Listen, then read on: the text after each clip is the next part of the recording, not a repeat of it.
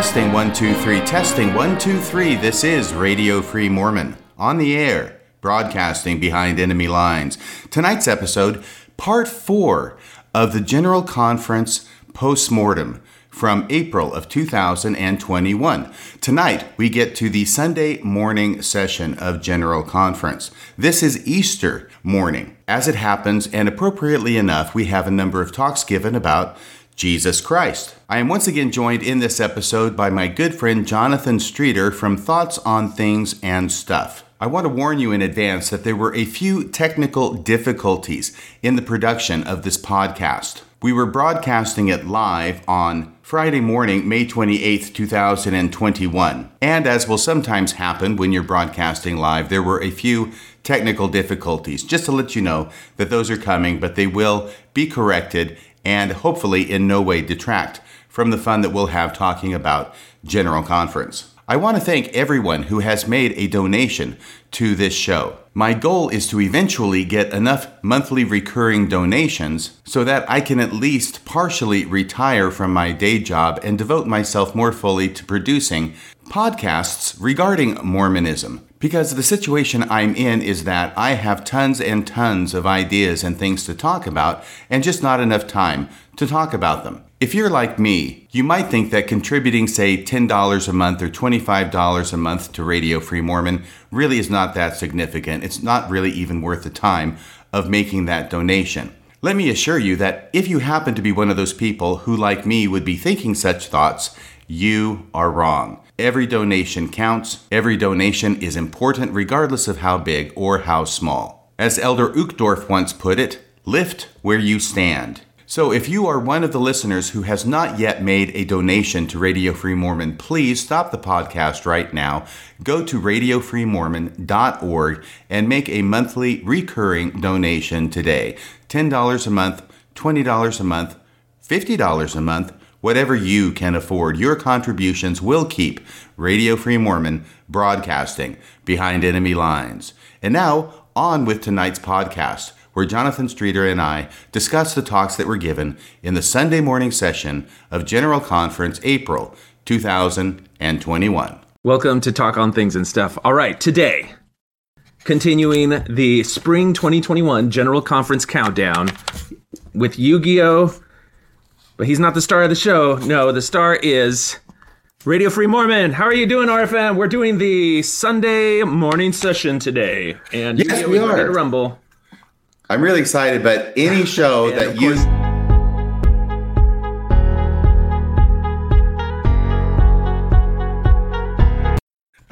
Okay. I'm very confused at this okay, point. You are a problem, Mister. Any show that okay. Yu-Gi-Oh is in, Yu-Gi-Oh is the star audio. of. Hey, you stop it.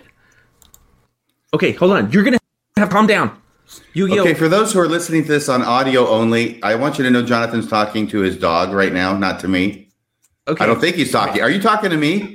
Are you no, no, talking no. to me? He is. He. These things have like crack cocaine in them or something. He's like totally crazy. This is a new treat. Okay, that's it. If you don't calm down, you're gone, Yugs. All right. I'm just gonna give him. Maybe he'll get drunk on it and like fall over in a stupor. Okay, let's. I don't want to delay it any further because we got a lot to get to. RFM. Yes, we do. What do you got for us? Well, just the Sunday morning session of 2021 April General Conference is all. okay, well, let's dive right into it because we have a lot to cover and we've only got two hours today. We do. And if we don't get to the end, that's fine by me, okay? Because we can always pick it up okay. later. I think the most important thing, Jonathan, is to have fun. Uh, absolutely. And uh, because uh, we've already started there. Because I know, because we are putting the fun back in general conference. Conference. Okay, let's do it. Well, All right, okay. so we've got. uh By the way, by the way, I, you might say yeah. I'm playing with something in my hand. Yeah, what is that?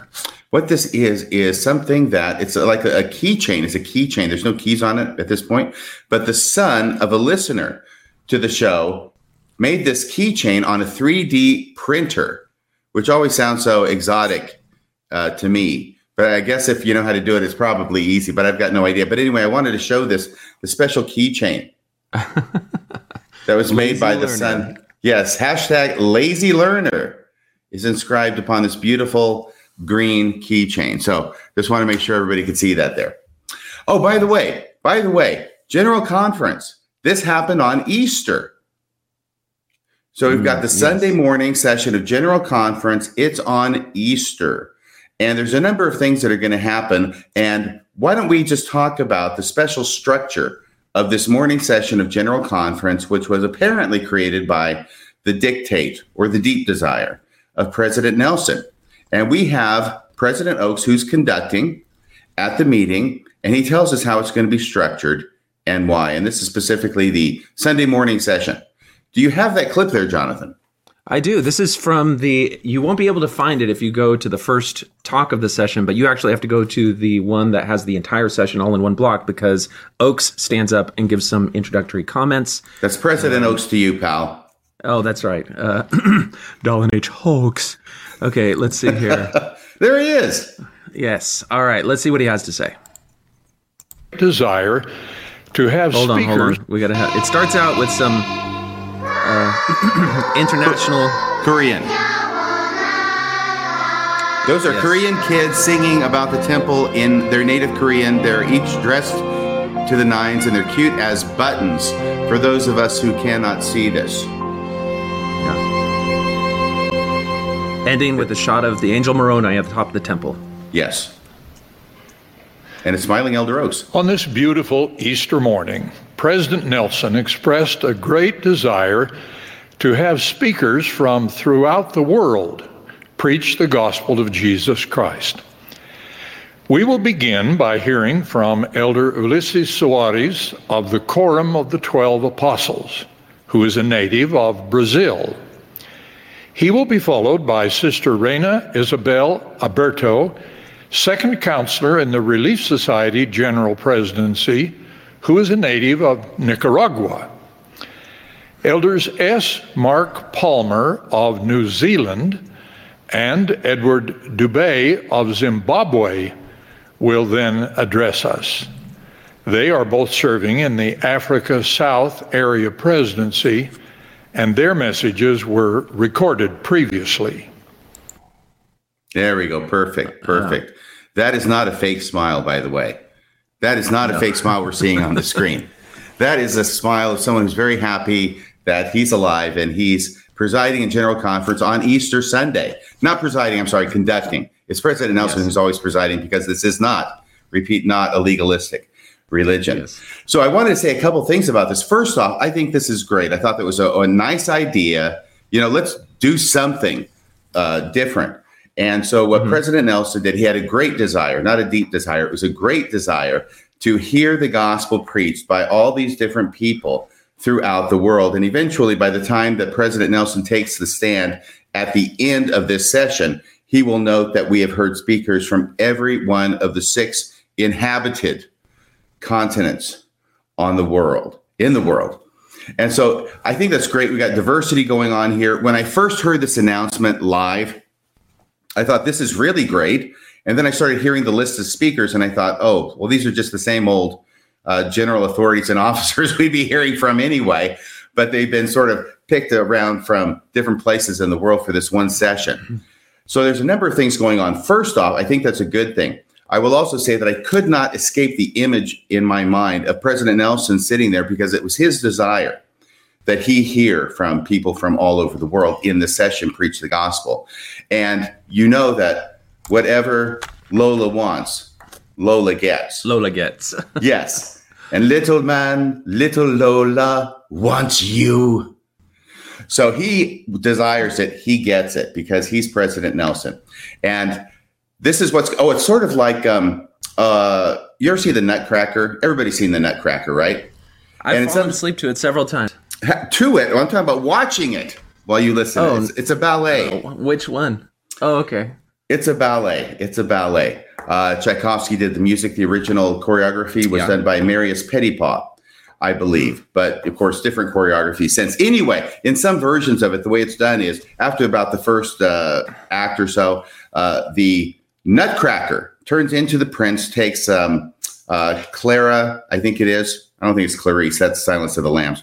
Clara back to his. That would be interesting. Silence of the Lambs meets Nutcracker. Um, but he takes her, her back to his kingdom right?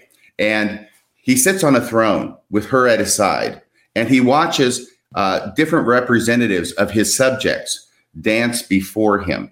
There's uh, the Arabian dance that gets uh, presented before him, uh, the Chinese dance, the Spanish dance. Uh, a lot of times there's Russians who dance, and there's this whole Like idea. a survey of his kingdom or something. Exactly. It's kind of like Yertle the Turtle that my dad used to read to me when I was a kid. Everybody who gets that will get it. Everybody who doesn't will go, what the heck? But Yertle the Turtle, who's the king of all that he sees, all he surveys. Yeah. And uh, couldn't get that image out of my mind. So that's that's the flip side. And I don't think that that's necessarily what President Nelson is doing here. Uh, but the, the image is there. So the other thing is this, is that he's got like seven people who are going to talk. And I, I didn't count, but I've, I've gone through all their talks with some detail, listened to them a number of times, read through them. And what ends up happening is, unfortunately, when you have seven people all talking about the gospel of Jesus Christ in the LDS church, what comes into stark relief is the fact that the subject of the doctrine of Jesus Christ in the LDS church is so thin that it really doesn't withstand seven people talking about it uh, in one session of general conference. I know a lot of people will say, Well, I want to hear about Jesus more in church. Well, this is what happens when you hear more about Jesus in church. It is difficult for any one speaker, even though they're only talking for like eight minutes each, in order to cram them all in to get them, you know, all these different speakers in from around the world before President Nelson speaks. Um, it is difficult to, uh, for one speaker, even in eight minutes, to not repeat themselves when they're talking about Jesus. And when you've got about seven speakers, boom, boom, boom, boom, boom, one after the other, it becomes obvious that Mormons have very little interesting, to my mind, or nourishing or spiritual to say about Jesus. That's just one uh, man's opinion here. And so, having said that, Jesus has, of course, we know he's resurrected. It's Easter morning. Uh, and his resurrection, everybody gets resurrected. And through the atonement, everybody has a shot at eternal life. You know how that goes, He- right? Yeah, he's the first one that ever gets resurrected, except for Lazarus, but we don't talk about that. Well, that's because Lazarus probably, we're sure he died later. Oh, okay. Yeah, that wasn't the real resurrection. He didn't get he didn't get resurrected to eternal life. No, James Talmage covers that in Jesus the Christ. I'm surprised you didn't know that, Jonathan. I just, I just like to put in the jabs there. Oh my gosh. So anyway, but but really, what happens is is that Jesus, uh, what gets repeated over and over and over again is that he he loves us more than anything. That he feels all of our pain because he's experienced everything that every one of us has ever experienced. Uh, spiritually, sin wise, uh, physically, mentally, emotionally, medically, everything he has experienced, and therefore he can succor his people and he can help them out when they're going through these things. The thing that comes to mind, though, is that if you listen closely, if Jesus were a superhero, his superpower, his main superpower is this is to help people feel better about all the shit he's raining down on them. That's what he does. And this is according to the talks that you will hear in general conference. Um, I'm not, and I'm not even sure he does that good a job about helping people feel better about all this stuff. But that's what we hear his superpower is, is that all this bad stuff is happening and apparently he's behind it or at least letting it happen, but he's going to make us feel better about it and he'll bring wonderful things to happen even out of these tragedies in our lives. And that's one of the things here in general conference in this session. Have you ever been to general conference, Jonathan, and kind of felt down afterward? Oh, that frequently happened, especially after the priesthood session, where you know, as a young teenage boy, I I knew they were talking about me whenever they brought up like sins of factory maintenance and everything. I was like, no, they got me. oh, and, then, and when they talk about not doing terrible things to your dog with a fork. Uh, I don't know that that ever came up. Like, so yeah, so we've got general conference, and um, I have felt down many times after general conference, after a session, and I'm kind of wondering why. Why do I feel down? This is supposed to be spiritually uplifting, but I feel kind of the opposite. And this is a classic example. This entire session of why it is that sometimes you can feel down after a session of general conference and not know, and that's because every story they tell virtually every story they tell is a sad story. Well, is this? I, I think people that look at uh, the Christian message as a healing one may frame the type of trials that you have differently from somebody who is um, looking at religion as a whole and saying that religion breaks you or tells you you're broken and then tries to sell you the cure. And that's whether or not they attribute all of the badness in your life as something that God is causing uh, or intentionally not preventing versus something that um, is just part of the slings and arrows of outrageous fortune that everybody has to deal with in life and, and finding a way to um, to deal with those in a in a hopeful and uplifting and progressive way. I don't know if that makes any sense to you. No, oh yeah, absolutely. But you'll see what I mean. the The sad stories are sad. The happy stories are sad. Everything's oh, sad. The snozberries taste like snozberries. And this reminds me, I know we're doing a big intro here, okay? I'm sorry, but the big intro is this is that um, first off, the the talks about Jesus are extremely thin and repetitive, but there are some stories that they tell, which is what we're mainly going to focus on these sad okay. stories. And the other thing is that uh, about ten years ago, there was a Chinese uh, foreign exchange student living at the house, and he's in high school, so he's 16, 17. He's a great guy, wants to be involved in everything American. And I did not suggest that he come to church. Believe it or not, I was not being a good Mormon and trying to manipulate him into coming to church with us for the, the hope of his getting baptized, right? Mm-hmm. But no pressure, no pressure. But he came along anyway because he wanted to experience everything. So it's the first Sunday, it's September, first Sunday of the school year, and he's in sacrament meeting with me. It's fast and testimony meeting. He's never had an experience like this before in his life. He speaks pretty good English, so he can understand what the people are saying. And we get that. By the way, this is a totally standard fast and testimony meeting. There is nothing unusual about it from a Mormon's point of view. So it's nothing to me. And we get done and closing prayer, closing hymn. And I talked to him. I said, So what'd you think? And he says, Hmm, why is everyone so sad? Yeah. And I just laughed because I had not thought of it that way. But, you know, all of a sudden, he says that and they go, yeah, everybody's sad, even when they're testifying about how happy they are because yes. of all the blessings they receive from the gospel. They're up there crying. And these are not necessarily tears of joy. It's a very strange and confusing type of message. And he was picking up on it. So this is the same kind of yeah. thing that's going on here. So, by the way, are we ready now? Let me just double check and make sure I've done all of this long intro correctly because I've got so many notes up here. Uh, yeah, yeah, yeah.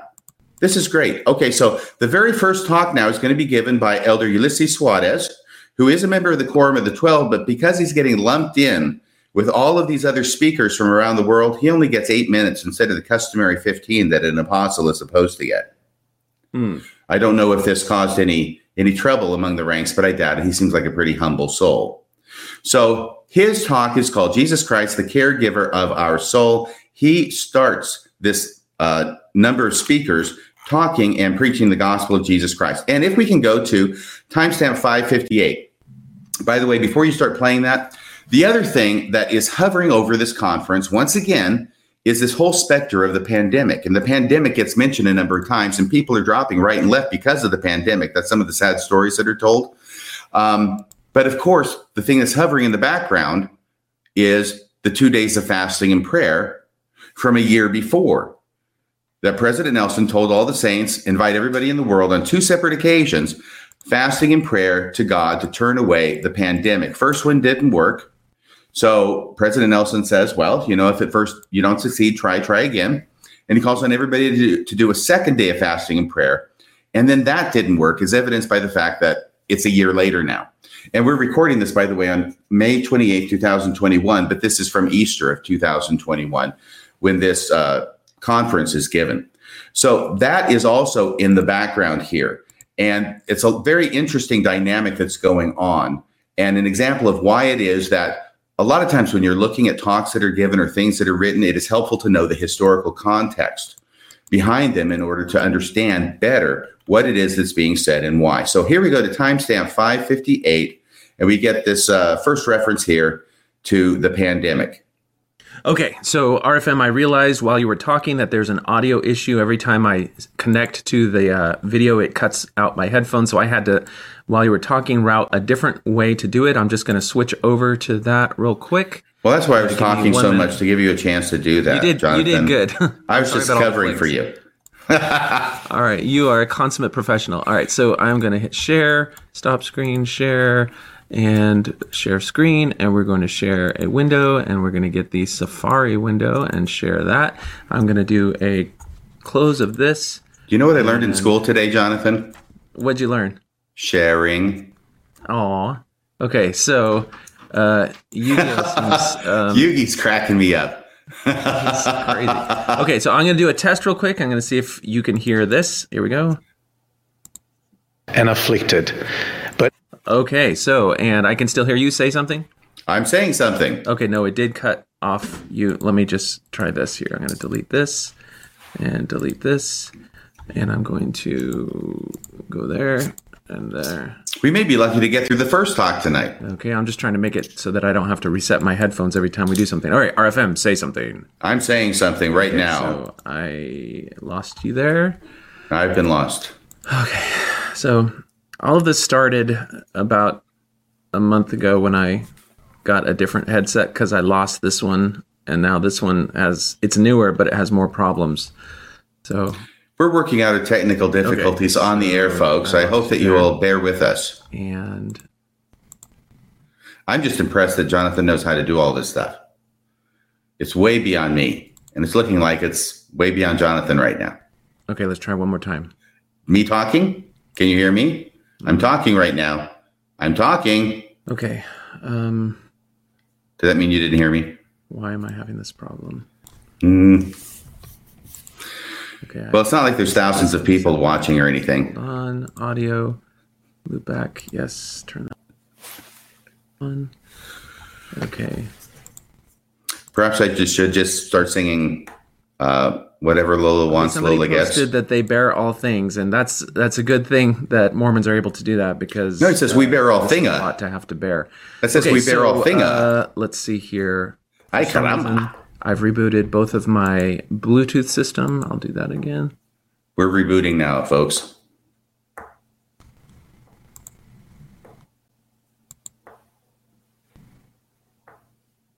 You know, part of that song, whatever Lola wants, that President Nelson could be singing, because whatever he get wants, he gets, Audio there. We've got is the bridge of the song where it goes, "I always get to what I aim for, and your heart and soul is what I came for." okay. Okay. I could actually hear myself there in the echo. It, it was your dulcet tones were. It didn't help my singing at all. Okay, I'm gonna do a test now. I think I got it fixed. We'll see. All right, everybody, cross your fingers, hold your hearts. he was. I heard that. I can hear that. Can you hear me? Okay, and I can hear you. All right, we are fixed. You're Okay. brilliant. Uh, people who have borne all things, thank you. That was the most Okay, exciting so we are at timestamp. Remind seen. me again. Okay, hang on a second, folks, because now we've got Ulysses Soares. Of course, I lost you again. So I'm going Oh, to pull that shoot. up to 558 Yes, sir. and um, Can you hear me? Oh. the eight and well days i'm going to go get a different headset that will avoid this problem so uh, in the meantime can you hear me rfm Yes, I can hear you.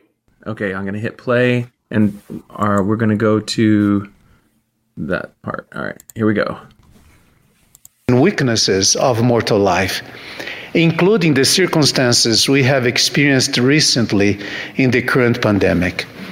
I can assure you that Christ is ever aware of their adversities and experiencing mortality. He understands all of the bitterness, agony, and physical pain, as well as the emotional and spiritual challenges we face. The Savior's bowels are filled with mercy, and He is always ready to succor us. This is possible because He personally experienced and took upon Himself in the flesh the pain of our weakness and infirmities. Okay, there you go. Oh, You got it. Are you? Can you hear me? Hmm. hmm. Okay. Can you hear me? I can. Okay. Great.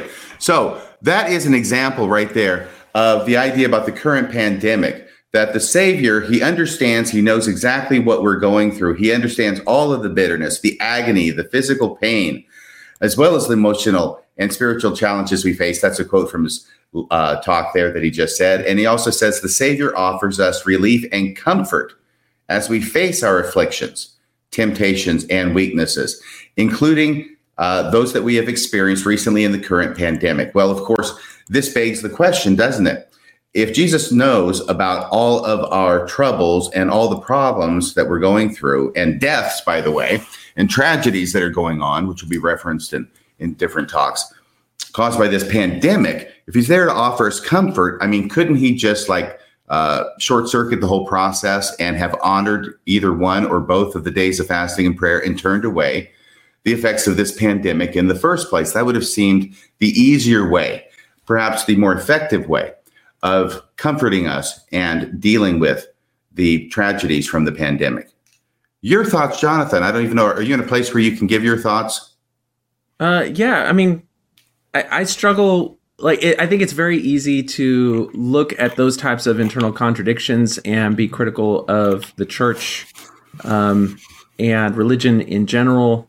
I I see religion as um, you know some aspect of it is finding ways to muster hope and um, in the face of adversity and this to me is just an expression of that. And that's something that you find in in all sorts of different traditions. Um, i don't know. It, it, i think if you keep it solely as ways to find hope and and resilience in the face of adversity it's fine.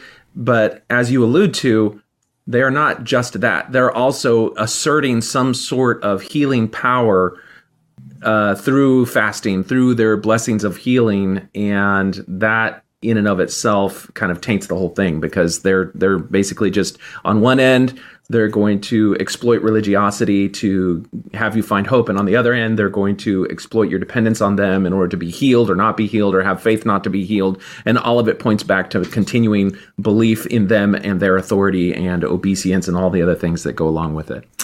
Right and this next uh, feelings. it sounds like you're ambivalent.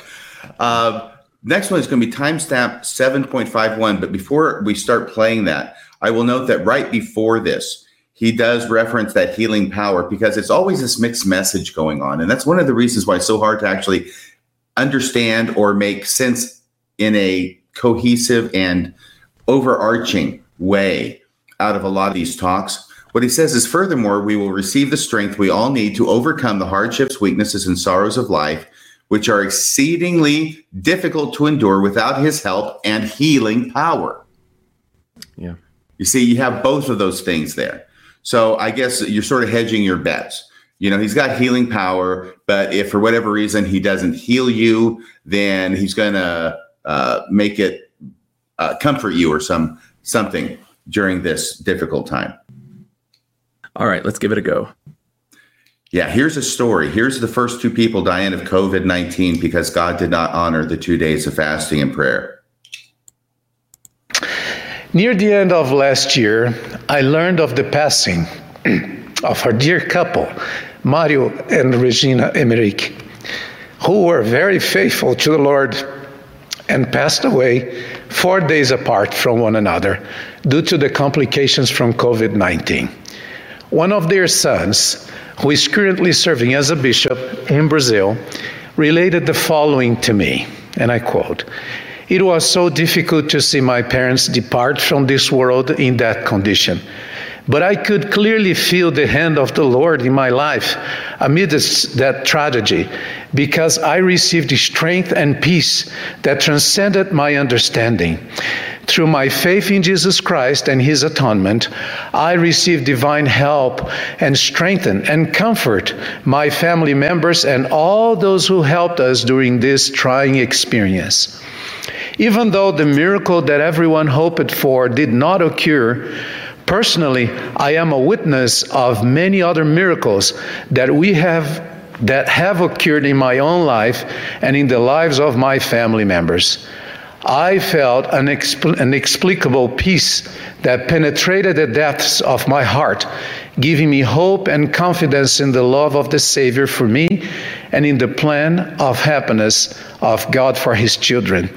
I learned that on the very most grief filled days, the loving arms of the Savior are always extended when we seek Him with all our heart, power, mind, and strength.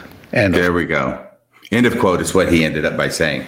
Okay, so this is a great example of how this plays out in conference talks. And I'm hearing just a bit of a, an echo there. I think you already took care of yeah, it. no, every time I stop the video, I have to reset my headset. So just give me a second. Absolutely. Go you want me to just continue talking? That's yeah, yeah, okay. Yeah, I'll, it'll it'll just be a little blip, and then you get to keep going. Okay, thanks. So we've got these two people, Mario and Regina Emmerich, and they are described as being very faithful to the Lord. Okay, that's important. They're Latter day Saints, they're very faithful, and yet they pass away due to complications from COVID 19. So, once again, if God had answered the saints' prayers a year ago and the days of fasting and prayer to turn away COVID, this would not have happened to Mario and Regina Emmerich. Additionally, as they are faithful Latter day Saints who would obviously have received priesthood blessings to heal them from their afflictions.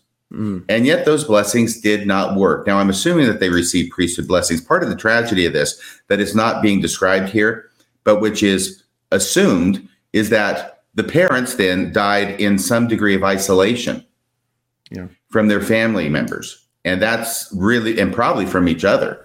I don't know what the situation was. I'm assuming this was in Brazil where it occurred, but this is very, very tragic.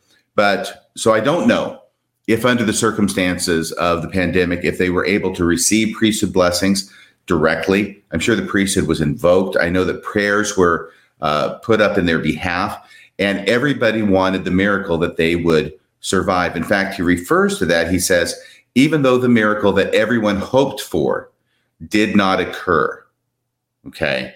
So that miracle does not occur. They both pass away. They end up being two more enrollees in the General Conference death march.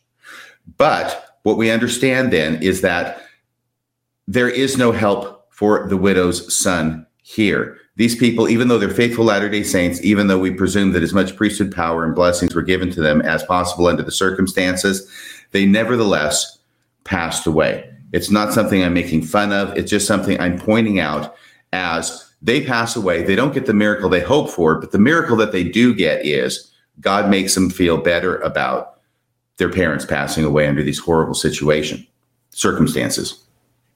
Yeah. So that's how that goes. So that was an uplifting story, wasn't it? Yeah. It's a bit of a downer, but it's it's kind of funny because you know one of the things that I do uh, occasionally my videos coming out, I'm having every technical difficulty possible, and I blame Yu-Gi-Oh for all of it. But uh, early in church history, one of the things that you can find is reports that these new Mormonites are eschewing medicine. They they're saying you don't have to go see a doctor, you don't have to take medicine. That them and their healing powers will heal you. And it's it's kind of probably would be an interesting and fascinating subject to do a whole podcast on specifically, which is the charismatic healing aspect of early Mormon church history, because it was a central part of the expression of priesthood power. And there was, um, it, it, it's kind of double sided because they'll give blessings, and if you get better, then they'll say they did it, even though it could just be, you know, a certain percentage of every sickness is going to get healed. That's one aspect of it. The other aspect of it is this happens all the time in kind of religious manipulation is they get someone who's on the inside, a confederate, to pretend to have a certain ailment and then the religious practitioner will practice the healing arts and they'll be cured. You know, this happened in Jim Jones if you read the early stories about uh, exorcism, and you and I uh, covered exorcism before, that's another expression of that. And then um, the other thing is you have to also plant the seeds that people who expect miracles in terms of healing are themselves faithless and they are full of doubt. And so there's an early, um, I believe it's a conversation in the early forms of the temple where they talk about if somebody tries to cut off a limb and tries to get you to heal them, then they are doubting and they are expecting a sign, and that that's the sign of a wicked generation or something like that. And so you have wicked to have and adulterous. against- yeah, and and that's a shield. So it, it's it's like they want to have the positive effects of when they happen to give a blessing and someone gets better, but then they also want to shield themselves from people who expect it. And in this case, now they're saying that if it doesn't happen, the mir- the hoped for miracle, then the miracle did happen. It's in the way that you were comforted and succored in your grief for the loss that you have. Hmm. You know, that's very interesting because that's, you're right. I do remember, of course, that part of the temple, and it's certainly in, I think it's Matthew, it might be chapter 12, I'm not sure about that, where it talks about it's a wicked and adulterous generation that seeketh after a sign, and no sign shall be given unto it except for the sign of Jonah or Jonas, as is written from the Greek transliteration in the New Testament. For as Jonas was three days and three nights in the belly of the, the whale, so shall the Son of Man be three days and three nights in the belly of the earth. Right? Is that the sign that they're referring to? Well, he says, uh, well, Jesus says, you're not going to get any signs, but I'll give you one sign. I'll give you a sign, pal. And the one sign you're going to get is this one, is the sign of the son of Jonas, because I'm going down into the earth. I'm going to be there three days, and then I'm coming back and look out. Yeah. So there's that. Yep. And so now we go to The Grave Has No Victory, which is the next talk. This is by Reyna Aburto, who is second counselor in the Relief Society General Presidency. She's the one I think was mentioned being from Nicaragua. And at the very beginning, oh, was that On this her? glorious Easter Sunday, Yeah. our That's okay. Children joyfully let's sing. On a golden some spring, reason, okay, here we go. I'm starting it again. It starts at the beginning. on this glorious Easter Sunday, our children joyfully sing. On a golden springtime, Jesus Christ awoke and left the tomb where he had lain. The bands of death he broke. We are grateful for our knowledge of the resurrection of Jesus Christ. And yet, at some point in our lives, we will have felt heartbroken after losing someone whom we love dearly. Through the current global pandemic, many of us have lost loved ones, either family members or friends.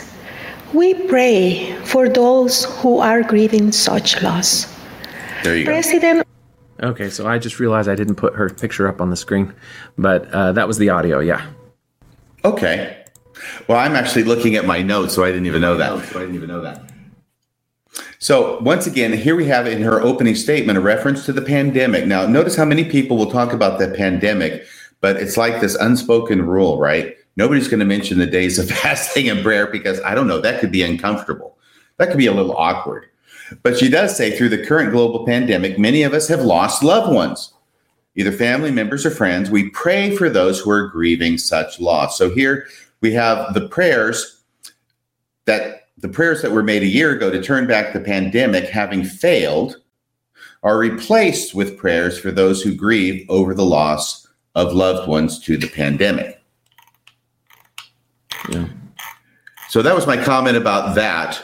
Um, then we No, go I, to I know you started out commenting on how there's a lot of negative stories here, but what I'm seeing as we go through this is if the church went through this Easter General Conference and didn't acknowledge the fact that there was a pandemic and that you know many many people across the nation across the world all continents have lost loved ones it would seem myopic And so I think it's to their credit that they're acknowledging that everybody is dealing with this hardship, whether it's a loss of uh, life or a loss of livelihood. Um, so I think they, they kind of have to do this, and it, it does have to be kind of a somber tone to their uh, conference in 2021 spring. Watch how they watch how they layer it on. Now we'll go to because it's more than just it's more than just um, uh, the epidemic, the pandemic, and of course they have to mention it. And you're right, and I agree with you. But now they're just going to layer it on and layer it on. She's going to go back to a story when she was nine years old to tell this heart wrenching story.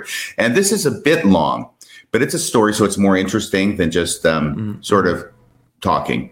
Um, Okay.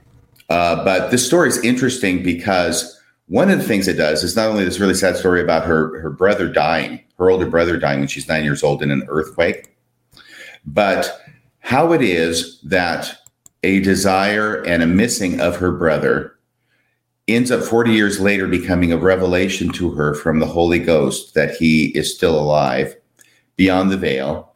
And then it becomes a knowledge that we continue to live after death. It's very interesting this this transition that she illustrates.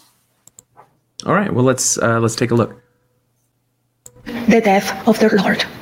When I was nine years old, I lost my older brother during a devastating earthquake because it happened unexpectedly. It took me a while to grasp the reality of what had occurred. I was heartbroken by sorrow, and I will ask myself, what happened to my brother? Where is he? Where did he go? Will I ever see him again? Back then, I did not yet know about God's plan of salvation, and I had the desire to know where we come from, what the purpose of life is, and what happens to us after we die. Don't we all have those yearnings when we lose a loved one or when we go through difficulties in our lives? A few years after, I started thinking of my brother in a specific way. I would imagine him knocking on our door. I will open the door. He will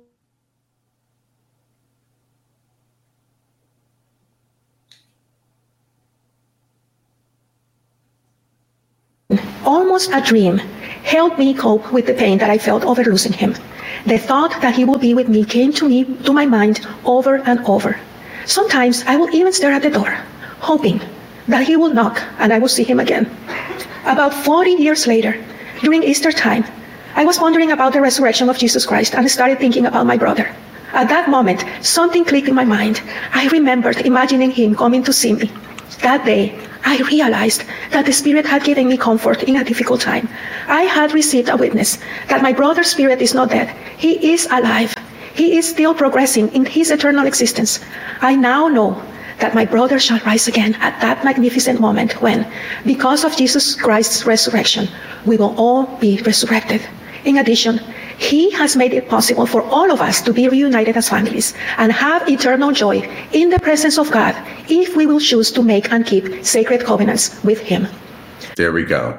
So, a very interesting story. And once again, definitely a downer. No real miracle there being talked about, at least not as we commonly understand miracles.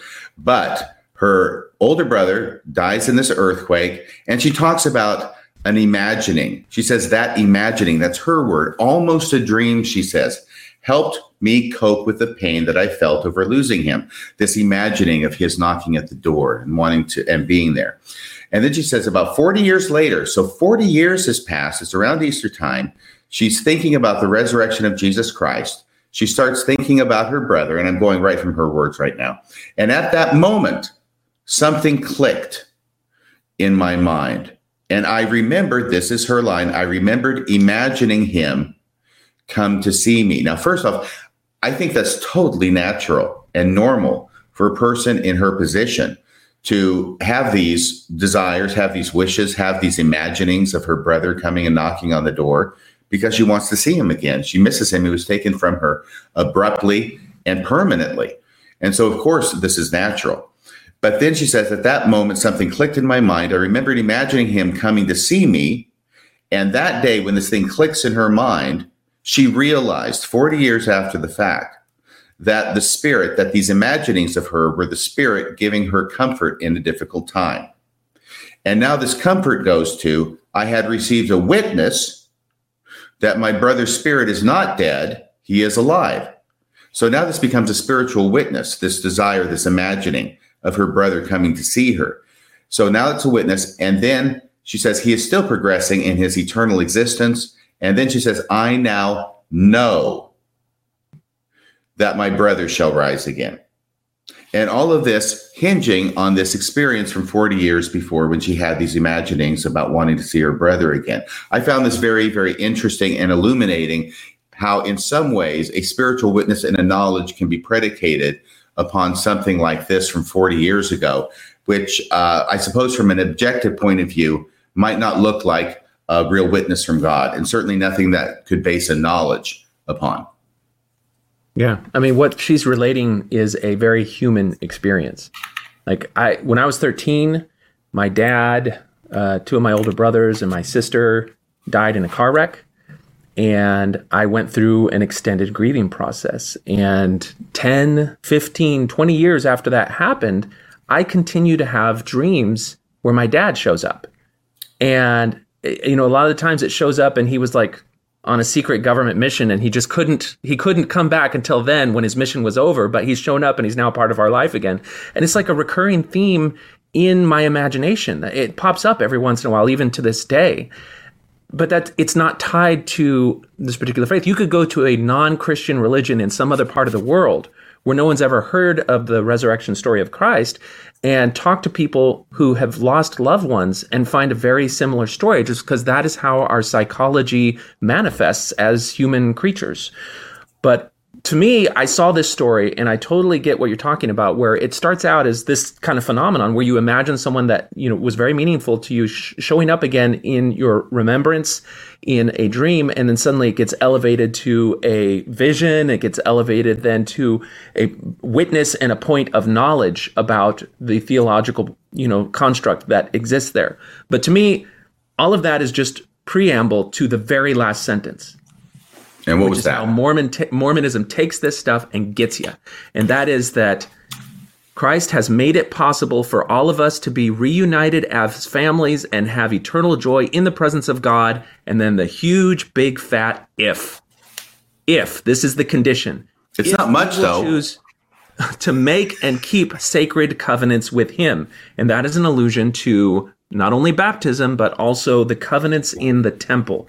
Because while the wider Christian world just sees the, a commitment to Christ as that, you know, baptismal covenant um, or an expression to follow Christ, the Mormonism, it's not just that, it's also all the things that you're raising your hands, all the pantomiming and stuff that is continued to be contained in the Mormon ritual in the temple uh, going along with those covenants. And if you want to see more about that, just take a look at the discussion regarding Senator Gordon Brown um, that you can find on the mm. Thoughts on Things and Stuff website or any number of the other discussions. So that's kind of the thing that hit me in the face.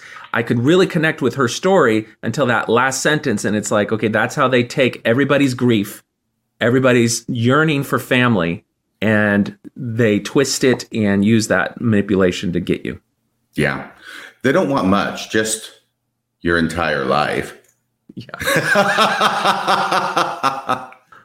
Sorry, because that's what it means. We will choose to make and keep sacred covenants with Him. That means devoting your entire life and existence, everything you own or shall own, all yep. your time, all talents, you and all that you will be, and your very life, if necessary, mm-hmm. to building up the Church of Jesus Christ of Latter day Saints. I think is how the covenant goes. So, yeah, you're right. Good point there. Um, are we ready to go to Our Sorrow Shall Be Turned into Joy by Elder S. Mark Palmer? Yes, we are. I think he's, uh, is he an Aussie? Sure or maybe he's I from New Zealand. Him. He has a wonderful accent. It is New Zealand. Ah, excellent. All right. So we're going to start with him at the very beginning, and I will cue it up. Several years ago, while attending meetings in Salt Lake City, I was greeted by our dear prophet, Russell M. Nelson. In his typically warm and personal way, he asked, Mark, how is your mum doing? I told him I had been with her earlier that week at her home in New Zealand, and that she was getting old but was full of faith and an inspiration to all who knew her. He then said, Please give her my love and tell her I look forward to seeing her again. I was rather surprised and asked, Do you have a trip planned to New Zealand soon? With thoughtful sincerity, he replied, Oh, no, I will see her in the next life. There was nothing frivolous in his response. It was a perfectly natural expression of fact.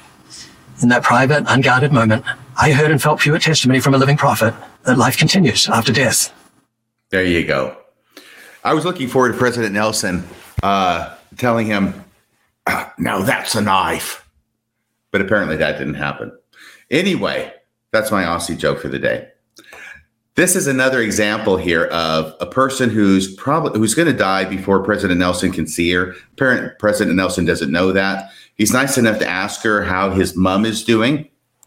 I guess he'd met her before, and um, but uh, he says fine, but you know she's getting old, and he talks about please give her my love and tell her I look forward to seeing her again. And then the speaker says, "Well, do you have a trip planned to New Zealand soon?" And the response is, well, oh no, I will see her in the next life. Okay. That seems like kind of an unremarkable thing to say. Uh, when I was on my mission, you know, we would uh, have companionships with all sorts of different missionaries throughout the mission. And frequently, when we were separated from a companionship, we might be friends, we might have developed a good relationship. But we would frequently, when we're saying goodbye at the train station, we would always say, catch it in the Reikai. And Reikai is Japanese for spirit world. So catch you in the spirit world, you know, that's what that's what it's about. We'll see you in the spirit world because I'm probably not going to ever see you again on this life. And this is what it reminded me of when President Nelson says, Oh no, I will see her in the next slide. But to the speaker, this statement by President Nelson becomes um, pure testimony from a living prophet that life continues after death. Okay. It just didn't strike me as that remarkable. It's one of those things that if a missionary says it to another missionary in Japan 40 years ago, and it's not that remarkable. But if President Nelson tells it to you, now it becomes pure testimony from a living prophet yeah. that life continues after death. Your thoughts? Well, it just points back again to in Mormonism, they are finding solace in the prophets. Whereas in the wider Christian world, they would never, you know, you don't look to like what your pastor said as proof of your hope for uh, eternal life or happiness. You look to Christ. And it's kind of that by having that focus on Christ as a figure, you're never elevating some man to some degree of reverence that would then make it more likely for you to um, be exploited by them. Of course, you know it still happens, but um, that's just it's just a reflection again how Mormonism is a Christian religion that very much elevates the man at the top right alongside Christ, and we're seeing that just reflected again and again. How in these stories on Easter, they're pointing to the guy at the top. And yes, you know, every once in a while there's an allusion to Christ. There's this really great cartoon by the Naked Pastor where it, it's it's all about Pastor Bob, and it shows this uh, this picture of the sermon, and it's like this is a Christian church. It's all about Christ, but then all the signs say Pastor Bob, Pastor Bob. It's all about Pastor Bob, and it's like yeah, it's a Christian religion, but it's all about Pastor Bob, and uh, that you know just reflects this type of paradigm for these religious authoritarian figures that try to just capture this part of people's lives. I had not heard of Pastor Bob. That's cool. By the way, Jonathan, I think your garments are showing. No, no, no. That's my. I got addicted to having a nice, comfortable undershirt as a Mormon, and so I still do that. So did I. See my undershirt? Yeah. What does that say? Monster Madness. The mis- Oh, the madness of Mysterio. That's what he used to look like back in the early '70s, folks, when he had a bubble yeah. head. He didn't look as cool as uh, was it Jake Gyllenhaal? Jake Gyllenhaal, yeah. Jake Gyllenhaal. Okay. So anyway, yes, the madness of Mysterio. Um, so there's that story. Now, by the way, there's get out great, your. There's all sorts of great metaphor in the way they did that story in that Spider-Man movie. Anyway, just in terms of you know pretending to have power, it was great. Mm. Anyway, keep going. I love it. I love it. So, so now we've got another story. Everybody, get out your Kleenex. Do you have your Kleenex like there? President Nelson is like, okay, we want everyone from different corners of the globe, but we want them to really have really sad, tragic stories. You know, we really want to tug on them heartstrings so that we can, you know, give them the balm of Mormonism or something. Well, this is an extremely sad story. He's going to tell about his parents and how they had their little uh, toddler daughter die tragically uh, a long time ago. Uh, it's horrible. It's horrible. It's gut wrenching. But the good news right. is is that it ended up leading the dad to listen to the missionaries many years later and join the Mormon church. So it actually has a happy ending. See, this is how we we make happy endings out of these things. If you don't have Kleenex, Jonathan, you're going to need it. So you may just have to use Yu-Gi-Oh. Well, fortunately, he's found a bone, so he's going to be okay. All right, here we go. Oh, I, my own faith had its beginnings following a time of sorrow. My father and mother were sheep farmers in New Zealand. They enjoyed their life. As a young married couple, they were blessed with three little girls. The youngest of these was named Anne. One day, while they were on holiday together at a lake, 17-month-old Anne toddled off. After minutes of desperate searching, she was found lifeless in the water. This nightmare caused unspeakable sorrow. Dad wrote years later that some of the laughter went out of their lives forever. It also caused a yearning for answers to life's most important questions. What will become of our precious Anne? Will we ever see her again? How can our family ever be happy again? Some years after this tragedy, two young missionaries from the Church of Jesus Christ of Latter-day Saints came to our farm. They began teaching the truths found in the Book of Mormon and the Bible. These truths include the assurance that Anne now lives in the spirit world. Because of the resurrection of Jesus Christ, she too will be resurrected. They taught that the Church of Jesus Christ has once again been restored on earth with a living prophet and 12 apostles. And they taught the unique and remarkable doctrine that families can be bound together forever by the same priesthood authority Jesus Christ gave his chief apostle Peter. Mum instantly recognized truth and received a witness of the Spirit. Dad, however, wrestled for the next year between doubts and spiritual nudges. Also, he was reluctant to change his way of life. One morning following a sleepless night while pacing the floor, he turned to Mum and said, I will be baptized today or never. Can, I, can we break in here for a second? what had happened. Because this is kind of long, uh, this whole story. And certainly he's gotten over the most gut wrenching part of it. I mean, can you imagine how horrible that would be? How awful, and how you would blame yourself as a parent for that happening for the rest of your life. I came perilously close to something like that happening to me. And I can, you know, only imagine if it had actually happened and tragedy had struck. But, but the deal is this is that this is going to end up leading to uh, the family, the parents, especially the dad, getting baptized. And so there is a good ending to this. There's sort of a post hoc ergo propter hoc logical fallacy going on here, which means that because something is after the fact, it was caused by the fact. And of course, the original fact is the, the tragedy with Anne and her drowning. But then subsequently is the dad getting baptized. And there may be a connection between the two. There actually may be a connection between the two.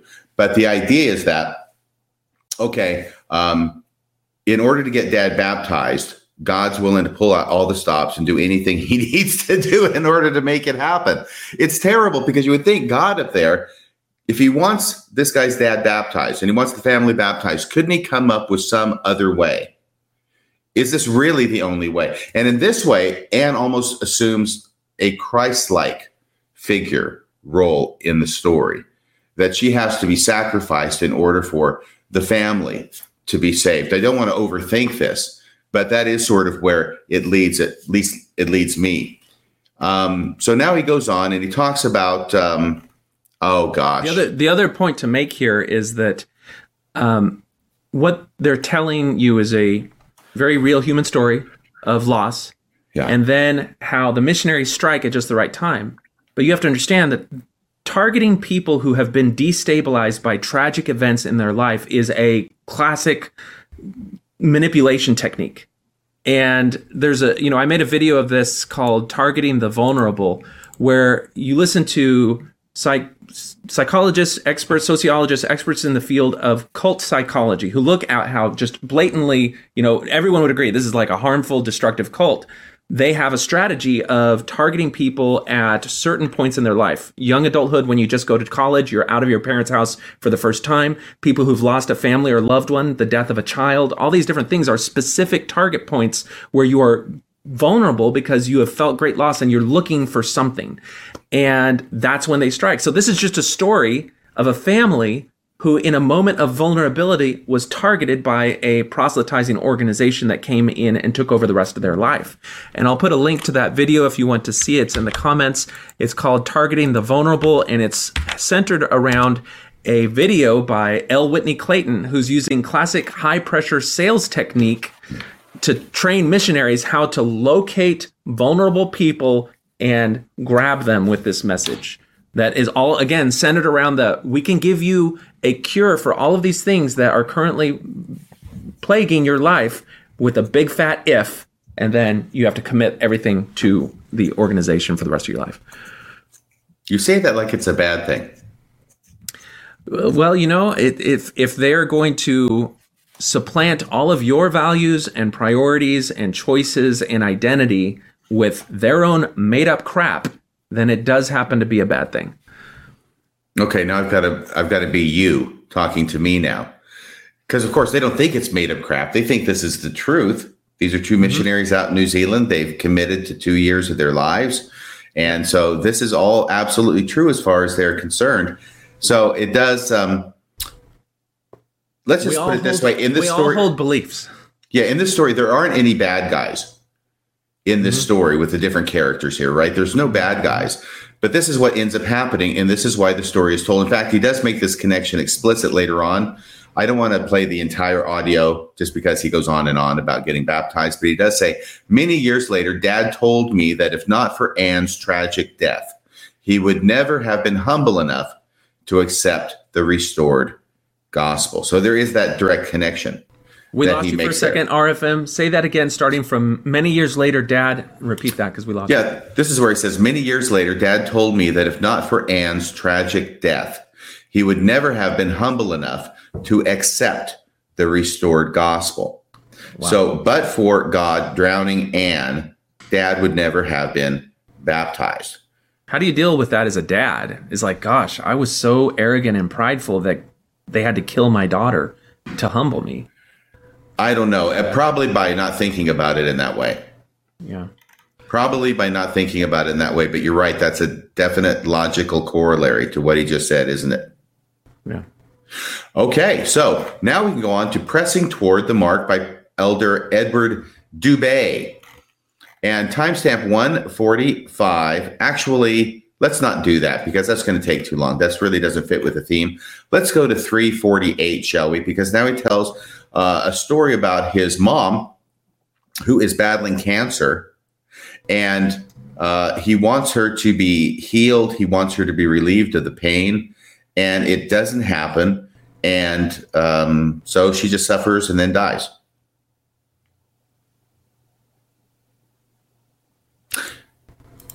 All right, we lost you for a moment there, RFM. So she suffered. Her, her, his mom's battling cancer. He wants her to be healed. Continue. Uh, but she doesn't get healed. He wants her to be relieved of the pain. She's in intense pain. And he wants her to be relieved of the pain. By the way, it's not clear whether he's a member of the church at this time. He doesn't make that clear. So maybe he's not. Uh, if he is, I imagine he's giving her priesthood blessings. If he has the Melchizedek priesthood, regardless, he's praying and wanting her to be relieved of, of her pain, as any loving son would, right? Mm-hmm. As anybody would. But it doesn't happen. And she continues to suffer and then she dies. And that's the story. But the lesson, the lesson that he gets from his mom in this is hey, if God wants me to suffer, I'll suffer. It's a very fatalistic kind of attitude. There's no idea of an intercession being made by God to relieve either pain or cure or anything except this is God's will. So it's our duty to submit to it and go through everything that He wants us to go through, no matter how painful it may be. Okay. So we're going to go to timestamp 348 on uh, pressing towards the mark.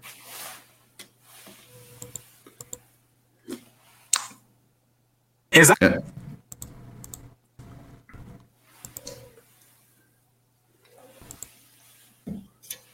I say shall find it. In my first general conference address, I shared an experience of my mother teaching me to work in our field. Never look back, she said. Look ahead at what we still have to do. Towards the end of her life, while mother battled cancer, she lived with Naomi and me. One night I heard her sobbing in her bedroom. Her pain was intense, even after taking her last daily dose of morphine only two hours earlier. I entered her room and sobbed with her.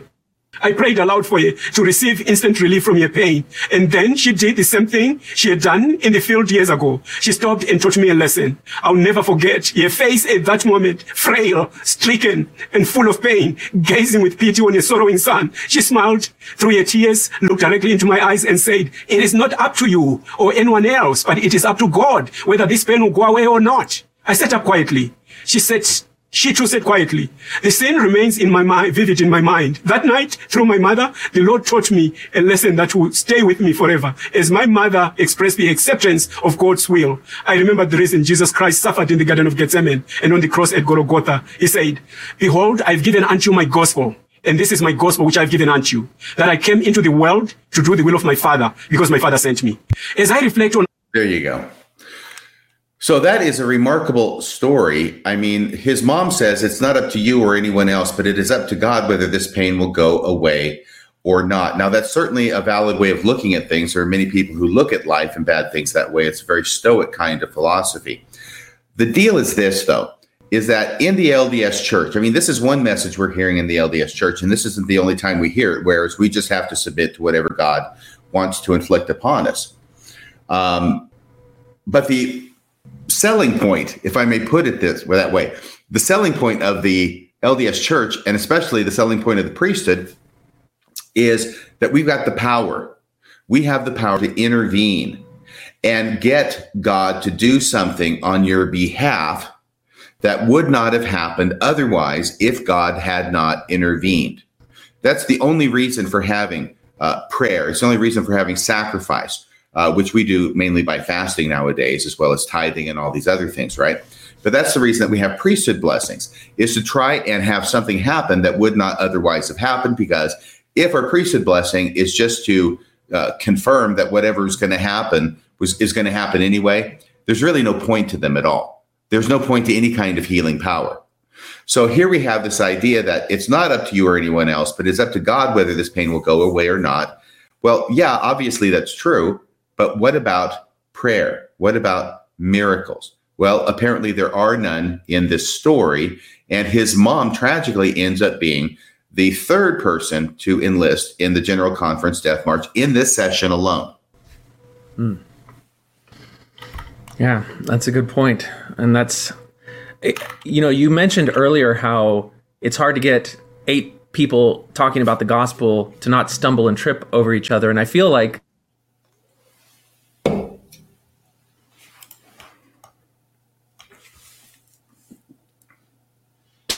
just the local tradition of how you relate God and divine intervention to life's tragedies because this seems to be a very different approach than you'll see in in other instances where there is an allusion to this power to call, this this ability to call upon the powers of heaven in moments of need. And for you know what is the point of a anointing and and laying on of hands to heal the sick if that's not actually what's going on as you as you point out that's not actually what's going on it's just a confirmation of whatever God's will is anyway and helping you to deal with that yeah, we don't need this entire ritual that we have with priesthood blessings if they're not going to do anything.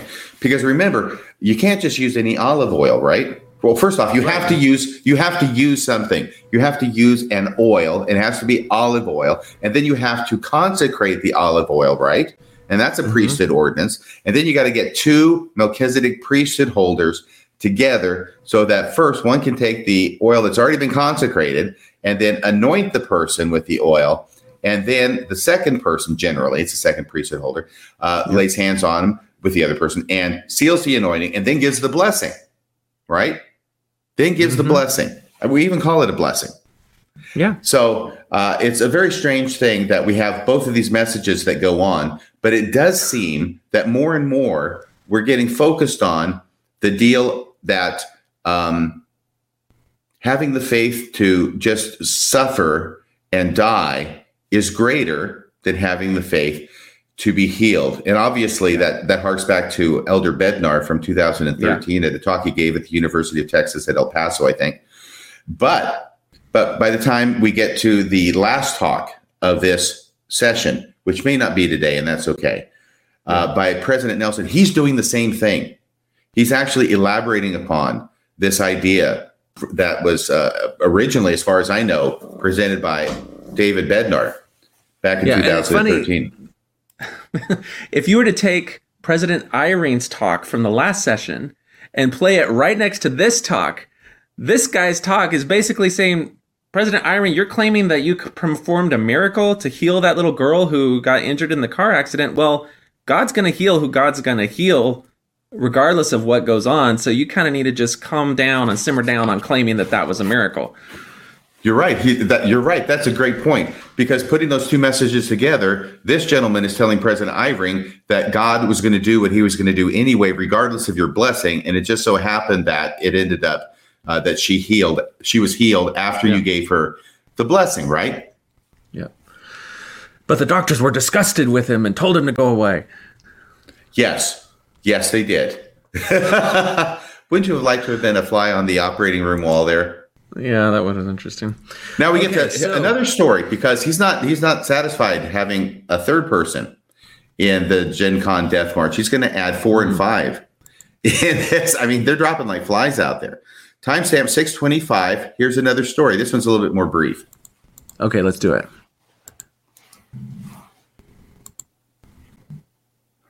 Recently, I had a conversation in Pretoria, South Africa, with a bishop who buried his wife and his adult daughter on the same day. Their lives were claimed by this coronavirus pandemic. I asked how he was doing. Bishop Ted Tabete's response strengthened my f- resolve to follow the words and counsel from the Lord's prophets seers, and revelators. Bishop Tabete responded that there is always hope and comfort in knowing that the Savior has taken upon himself the pains of his people, that he may know how to succor us. With deep faith, he testified, I'm grateful for the plan of salvation, the plan of happiness. He then asked me a question.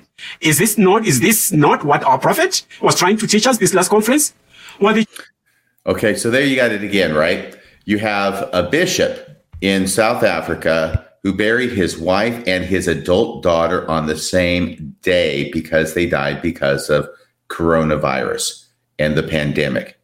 So, once again, we have people who are ill. Uh, we've got to know that they were receiving priesthood blessings. Not only did the days of fasting and prayer from a year ago not avoid this, not only did priesthood blessings and prayer, and probably additional fasting for them, not avoid this, but they die anyway. So there's four and five just in the session alone in the death march. And once again, even though they are not saved, there is no miracle, there is no divine intervention through priesthood or other power on their behalf. The result is, and what the survivor, the bishop says, is that there is always hope and comfort in knowing that the Savior has taken upon himself the pains of his people, that he may know how to succor us. So once again, it's like, uh, how does that help really? Maybe it helps psychologically. And if it does help this bishop or other people, I'm all for it. But it just seems like there's no real intervention. And therefore, we manufacture some kind of intervention that cannot be measured or uh, seen. It's totally internal, right? So even though God let my wife and my adult daughter die in spite of my prayers and everything, and there was no intervention, uh, I'm going to say that, well, he feels my pain, and therefore that is comforting in some nebulous way. Yeah. No, I, I hear that.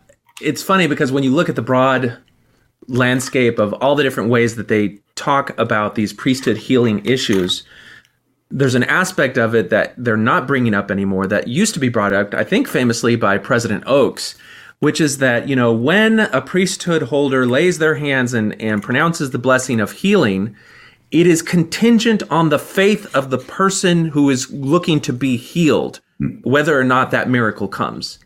And they're not saying, they're not mentioning that in any of this because what that is saying is that all these people who did not get that hoped for miracle did not have faith sufficient to, to, to capture the healing blessings that they were offered through the administration of the healing ordinance. Right. Uh, I don't know and if that's you remember that call. Oh yeah, absolutely. So uh, there's all sorts of ways that we have of shifting blame for priesthood blessings that don't work, and it has to do with the faith of the person who's giving it or the faith of the person who is receiving it. But it never, ever, ever can go to the actual power of the priesthood to heal people. Yeah. Right? That's the one that's beyond question. We can't we can't talk about that. Um, and that's why it's also interesting when there are certain stories like one that was given previously. It talks about two people who passed away that they were faithful right? Yeah. They're described as being very faithful members, so we can't blame their lack of faith on it. And they're getting a blessing from someone, hopefully, who has enough faith. You know, eventually you have to get down to the idea of why isn't God healing anybody? Why isn't he intervening in, in any way? And the answer ultimately is well, he could if he wanted to, because he has the power to and he has the love to, but he's not doing it. So we got to come up with something else that he is doing. And what he's doing is he's comforting us even uh, in the tragedy that he could have prevented but failed to. Yeah. I, I, it's helpful sometimes to like, if you're a Mormon and you're hearing this, you're like, well, you guys are just being too critical. You know, you, you're just trying to find fault. Let's just take the same parent.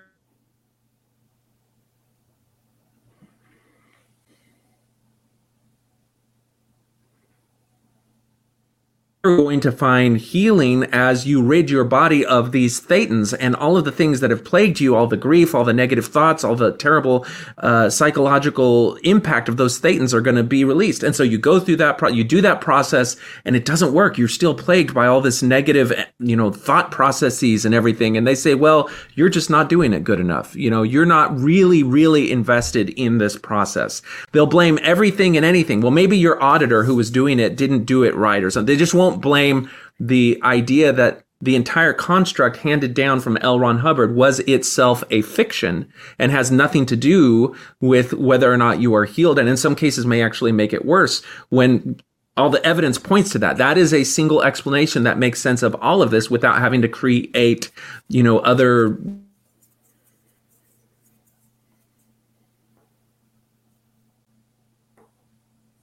on to the next talk. If you'll hang on just a second, because from a very Mormon point of view, I like the Scientology point of view too. But the Mormon point of view is if you read the Book of Mormon and pray about it and you don't get an answer, Jonathan, what's the problem? Well, you didn't pray with enough sincerity. You you know you you didn't study enough. You didn't pray hard enough. It's it's all your fault. Right. It can never be that the Book of Mormon isn't true. No. It has to be you because you're doing something wrong. We already know the Book of Mormon's true. So you, obviously you are not uh, reading it, you're not praying, you're not doing it with real intent, all those other yes. things that you can shove off on you. Um, let's go down to now. This is um, the next talk. Remember your way back home by Elder Jose. Is it Teixeira? Do you know how to pronounce mm. that name? You're uh, closer to the border than I am. What? uh, I, that one's got me. Tex- T- Teixeira. T E I X E I R A, and he gives a talk. Um, and uh, let's see if we can go to timestamp 2.04, because this isn't a sad story. This is just a timely reminder that we need to follow the prophet. Okay, 2.04. Let's do it.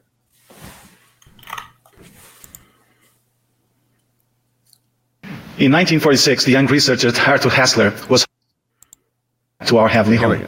Remind yourself of this heritage. Make time regularly to boost your spiritual immune system by remembering the blessings you have received from the Lord. Trust the guides you have been given from Him, rather than turning solely to the world to measure your personal worth and find your way. There you go. Recently, I visited a loved one after she.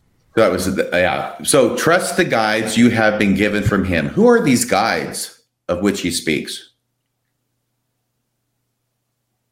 Can you hear me, Jonathan? Now I can. Go ahead. Yeah. He says, trust the guides you have been given from him. Who are these guides of which he speaks? Um, the prophets, probably, the scriptures. Yeah, totally. They're the church leaders. Rather than turning solely to the world to measure your personal worth and find your way. So trust God's guides to find your way, not the world to find your way. And this is the kind of thing that we hear all the time in general conference. I just wanted to point it up here. And now, if you'll continue to play from recently, we have this strange story. Once again, it's a sad story, but it's about somebody in the hospital. And I end up with more questions about this than I have answers. It's a very short story, thankfully. Okay, let's do it. I'm going to rewind just a hair. Thank you. I visited a loved one after she had been in the hospital. she told Let's go right back there. Recently, I visited a loved one after she had been in the hospital. She told me with emotion that while she was lying in the hospital bed, all she desired was for someone to sing to her the song, I am a child of God. That thought alone, she said, gave her the peace she needed in that hour of affliction. Okay, no- there you go. It's a strange story because this is that's the story, right? Story, right? That's the end of it. He goes on to with something else. This is the entirety of the story. So he's talking about he visited a loved one after she had been in the hospital. Now, once again, I have to say up front that with this whole coronavirus pandemic, it throws a twist into our understanding of these stories because it's possible that she was in a secluded area of the hospital, that nobody could get to her to visit her, to sing to her. I am a child of God. I wish that if that were the case, he would have made that clear because what it ends up sounding like is he has a loved one, right? Who's she was in the hospital and he doesn't visit her until after she had been in the hospital, apparently. He says, Recently I visited a loved one after she had been in the hospital. So once again, maybe it's because he couldn't go in the hospital to visit her. If so, I understand it, but it would have been helpful to know that. She told me with emotion that while she was lying in that hospital bed, all she desired was for someone to sing her the song I am a child of God. But according to the story, nobody ever sings it to her. And that's sad. But then, even though all she wants is for someone to sing her, I am a child of God. By the way, why doesn't she desire a blessing, Jonathan? The thought occurs to you. If the thought occurs to one as I'm reading it, why is it why is that all that she desires is for a song to be sung to her and not for a blessing? Uh, I don't know. I, I don't know. There's a cynical answer and a realistic answer. I, I, think realistically, you could say she may understand that because of coronavirus, people are not allowed to come in and lay hands. Yes. And and there is something, you know, when you talk about a proper priesthood blessing, it involves the oil, but also physical touch, not through gloves, physical touch. And so I think the church has struggled with that in the midst of the pandemic. Um, right. But there is prayer and fasting. Other religions who have traditions involving direct administration of sacramental um, ordinances in terms of eating uh, sacred symbols, they're having to struggle with that as well because those things involve direct uh, contact. Um, but that that to me, that's kind of what that invokes. What are your thoughts on it? Right. Well, there are other things such as prayer and fasting. Yeah. But what this event is is an absolute the story, the way it's told, I'm not trying to judge this lady, okay? But the story, the way it's told, evinces a complete lack of any uh, faith in any kind of healing power through any kind of activity or administration, whether it's prayer, fasting, whether it's priesthood blessings, whether it's anything, because the only thing that she wants is for someone to sing her the song, I am a child of God. In other words, something to comfort her while she's going through this thing that otherwise cannot be avoided through the intervention of God. And then he says, That thought alone, she said, just the thought of wanting someone to sing to her, I am a child of God, that thought alone, she said, gave her the peace she needed in that hour of affliction. So, like I say, it's kind of a strange story. I don't understand yeah. exactly what it I, means. Uh, because that struck me at first. It's like, well, so just the need for someone to sing with her? That seems really weird. So I looked at it again. Is there a different way that's maybe more charitable to interpret what he's saying here? And I think what he's trying to say is that her thought about the principle of the song that I am a child of God. Her knowledge of herself as being a child of God is what gave her comfort, and she perhaps would be reminded of that by someone singing it to her. But the concept itself is what gave her comfort. Uh, and I and I can understand that. I think that is a comforting thought to many people who who see their relationship with God in that paradigm. Okay, very good. I like that. Timestamp 4.20 from the same talk gives us the obligatory warning about searching for information on the internet. Great. All right, here we go. 420. Blaze it. Here he is. To be prayerful. We live in a time when, with a single touch or a voice command, we can begin searching for answers on almost any topic in the immensity of data stored and organized in a vast and complex network of computers. On the other hand, we have the simplicity of the invitation to begin seeking answers from heaven. Pray always, and I will pour out my spirit upon you. Then the Lord promises, and great shall be your blessing, yea, even more than if you should obtain treasures of earth. There you go. So what I get, I have to give credit to the Mormons, okay? Because when it comes to this subject, at least they're not as heavy handed as the Jehovah's Witnesses. Yeah. And the Jehovah's Witnesses will come right out and say, do not be looking on the internet. That's bad stuff. It's a bunch of lies. They're really heavy handed. The Mormons give the same message, but in a gentler way. And can you see how he's giving that same message here, Jonathan? Yeah, I mean, it's they they use fear of being deceived. Um, they use the whole otherness of sources that are not coming from the church cannot be trusted. You know, all these little things. I think it's really interesting where he actually brings up voice command. So he's alluding to Alexa or Google Voice, and he's saying, you know, you can search for. I just want to. I want to try something out. I haven't done this before, but since we're live and he mentioned it, hey Google, how many wives did Joseph Smith have? See if it works here. Three wives. Here's a summary from the website npr.org. Joseph Smith had up to 40 wives. The two-way NPR. Okay. To find out more, look for the link in your Google Home or Google Assistant app. Could you hear that? Yeah.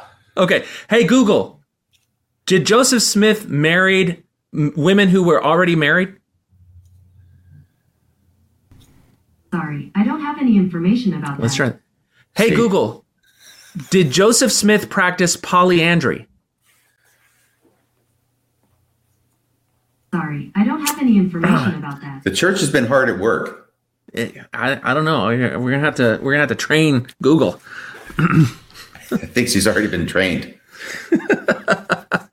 By President Nelson, they've been having special sessions on the fourth floor of the Salt Lake Temple. Yes, it's called SEO, Yeah. search engine uh, search engine optimization.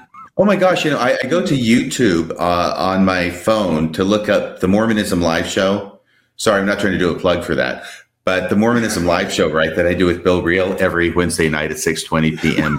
Mountain Time. Uh, but no, I go to Mormonism live, right, and boom, before we get to the first episode, there's like all these different ads from the church. Before you get to the actual Mormonism live episode. Yeah, that's great. So that's the the CEO was C, SEO. SEO, search engine optimization. Yeah, you know Yeah. the church is buying lots. Is like anyone that's searching Mormonism, Mormonism Live, Radio Free Mormon. We want to hit them with ads for uh, the church. That way they can be shielded from the apostasy. Are you ready for another sad story?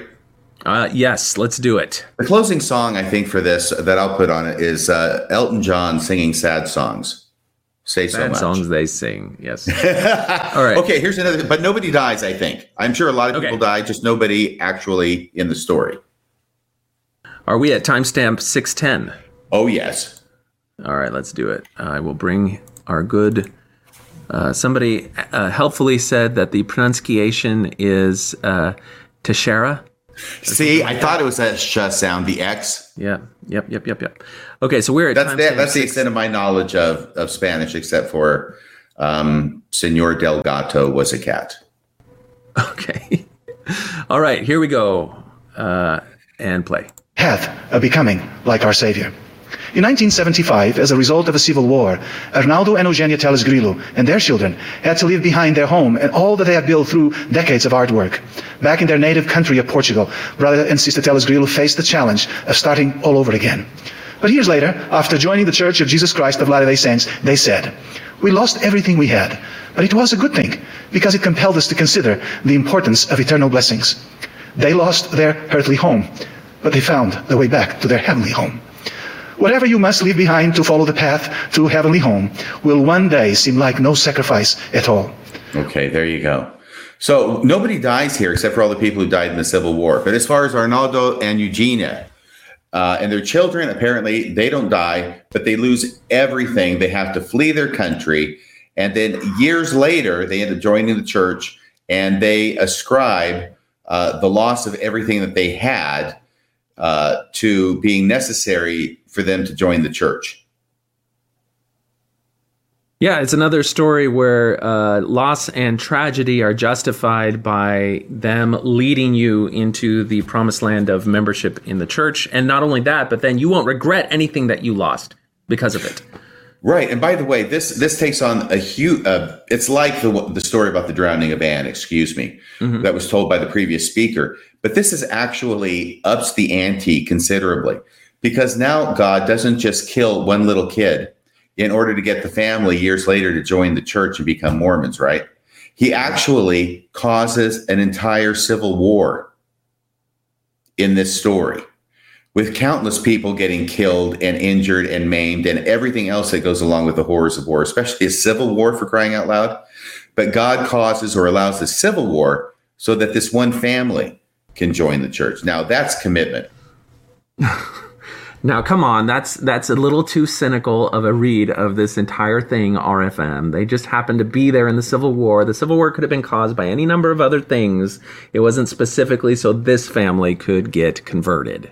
Well, apparently he said, as was quoted in the talk, we lost everything we had, but it was a good thing because it compelled us to consider the importance of eternal blessings.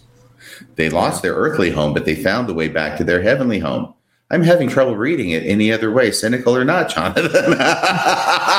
well, I, I think it's one thing to say that they made the best out of a tragedy, but it's another th- thing to say that the tragedy of the entire nation was inflicted on them so that this one family could learn the value of heavenly blessings. But that being said, I'm just try- I have to push back on you at some point so that I don't let the dark cloud of your cynicism take over the entire thing.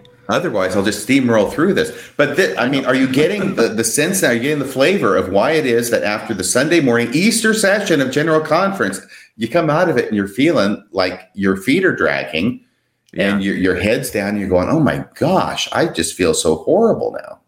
I don't know why after hearing about all these terrible stories, but I feel really bad after General Conference.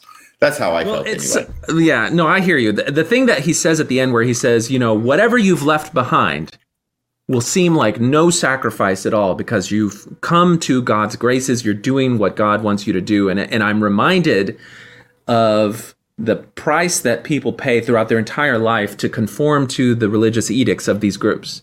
And the story here may seem good, but just take that same principle and see how Jehovah's Witnesses do it, where for them, the challenge of their faith is, oh no, their kid's been in a car accident. He's bleeding out. The doctors have come to me and said, we need to give him blood.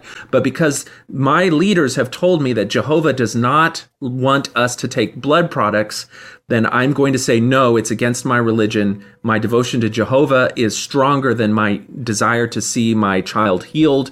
And so, as the test of my faith, as a sign of my devotion, I'm going to say no, because obedience is the first law obedience to God.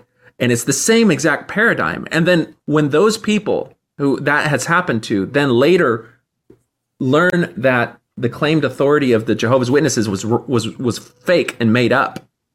And then they look back on that choice, even though for a period of time that choice may have been like it's no sacrifice at all. Suddenly they realize that they gave up something that was dear and precious to them in this world because of a delusion and a manipulation and they it will seem like a great sacrifice like the greatest sacrifice.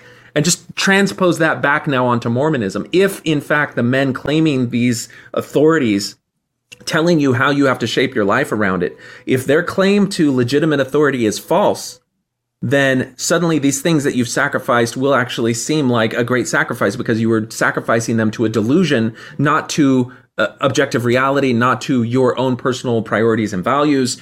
And so that's a big thing. That's why this question of history, uh, you know, are their claimed authorities real? Is there contradictions that impeach their claim to authority? All that is very important because it changes how you contextualize these things that you have sacrificed in your life in devotion and obedience to these men. So that's my rant on that. Mm, those are great points. Those are great points. If you can go to timestamp 4.20 in the same talk. Now, this is the guy who didn't get the memo about not talking about the, the worldwide fasting and prayer. He's the one guy, and even when he was giving this talk and I was listening to it live on Easter morning, uh, it, it jolted me. I thought, well, what are you doing? You're not supposed to be talking about this. Nobody else is talking about this but he does do it in sort of a faith promoting way. So at timestamp 4.20, here's what he no, has to we, say. We've we've already done timestamp 420 on this guy. Have we? That was that was with the single touch or voice command. Oh no, no, I'm so sorry. It is in the next talk. So My apologies. I scrolled down. This is God Loves His Children by Taniela B. Yeah, Wakolo. That is uh, that okay, so you've gone on to God loves his children, Wakolo. I had not yet shifted there yet, so let me do that, and we'll go to time 420. I am racing ahead of you. I am a dot on the horizon. So 4.20 in the talk.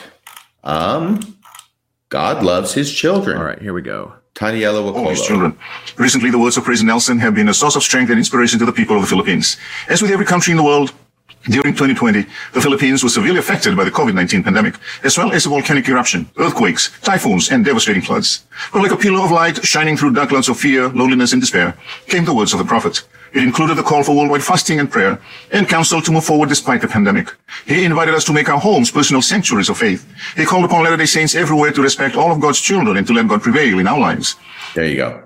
You know, what's interesting is that some of these speakers actually from Africa tend to be energetic and actually speak at a regular tone of voice such that when you increase the the rate which i know you've been doing uh, it sounds really rushed like that one. And that's fine that's fine. All i'm noticing is that the the normal speakers that we usually have like the apostles and everything they speak so slowly that when you speed it up they sound normal. And these guys sound normal when they're talking so when you speed it up it sounds a little bit fast Anyway, here's his mention of it, right? He says, but like a pillar of light shining through. Oh, by the way, he talks about Philippines first, which is, I think, where he's from. Um, with every country in the world during 2020, the Philippines was severely affected by the COVID 19 pandemic. But don't you guys be complaining because not only did we have the pandemic like everywhere else, we also had a volcanic eruption, earthquakes, strong typhoons, and devastating floods. And by the way, apparently none of these were turned back by any kind of divine intervention. But then he says, Here came the words of the prophet like a pillar of light shining through dark clouds of fear, loneliness, and despair. They included the call for worldwide fasting and prayer. That's where he mentioned it, right? Yeah. He doesn't say he doesn't say what it was for, by the way. Okay. So he's yeah. getting kind of close to the cliff, but he's still staying far enough away. He's not going to fall over. He doesn't say what the worldwide fasting and prayer was for, but then he says, and counsel. This is all one sentence, and counsel to move forward despite the pandemic. Now, that's a wonderful sentence because in this one sentence, there's these two conflicting things. The first is the worldwide days of fasting and prayer, right? Yep. To turn back the pandemic. That was the first part of the counsel. And then the second part of the counsel is well, when that didn't work, to move forward despite the pandemic. Yep. Yep. okay. So uh, let's see here. Um, it's it's another one of those switch things where like you know ahead of time when we're, we're fasting for healing and for recovery from this pandemic, and then afterwards it's well we fasted so that we'd be able to deal with the tragedy of the pandemic. Yes. What he doesn't yeah. say is that the counsel to move forward, despite the pandemic, was given only after the two days of fasting and prayer didn't work. Mm-hmm.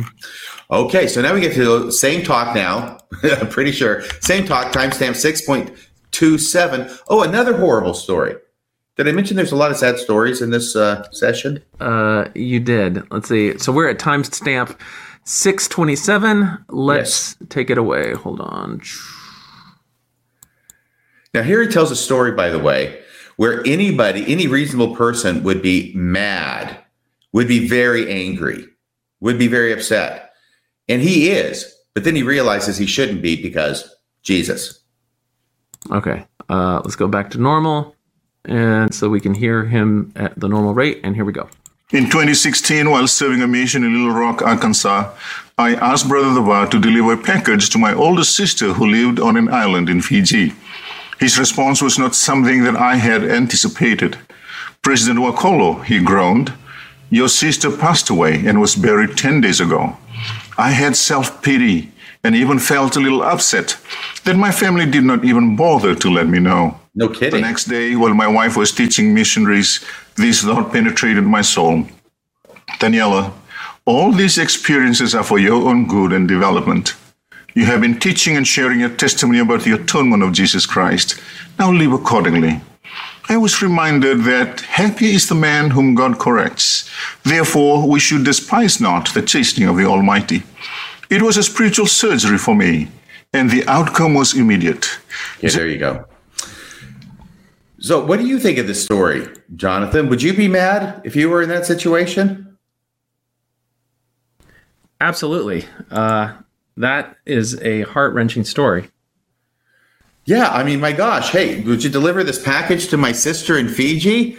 Uh, well, hey, tell you this, but she passed away, and uh, her she was buried ten days ago, right? So she actually passed away before ten days ago, but she was buried ten days ago. What didn't your family let you know? and he's going, uh, no, they didn't let me know. So I think this is a very natural reaction and an appropriate reaction to be very upset about it. But then there's part of this idea in Mormonism and maybe in other uh, Christian religions that um, we have to suppress our very natural feelings of uh, being upset, of being angry at other people because of what they've done or what they haven't done.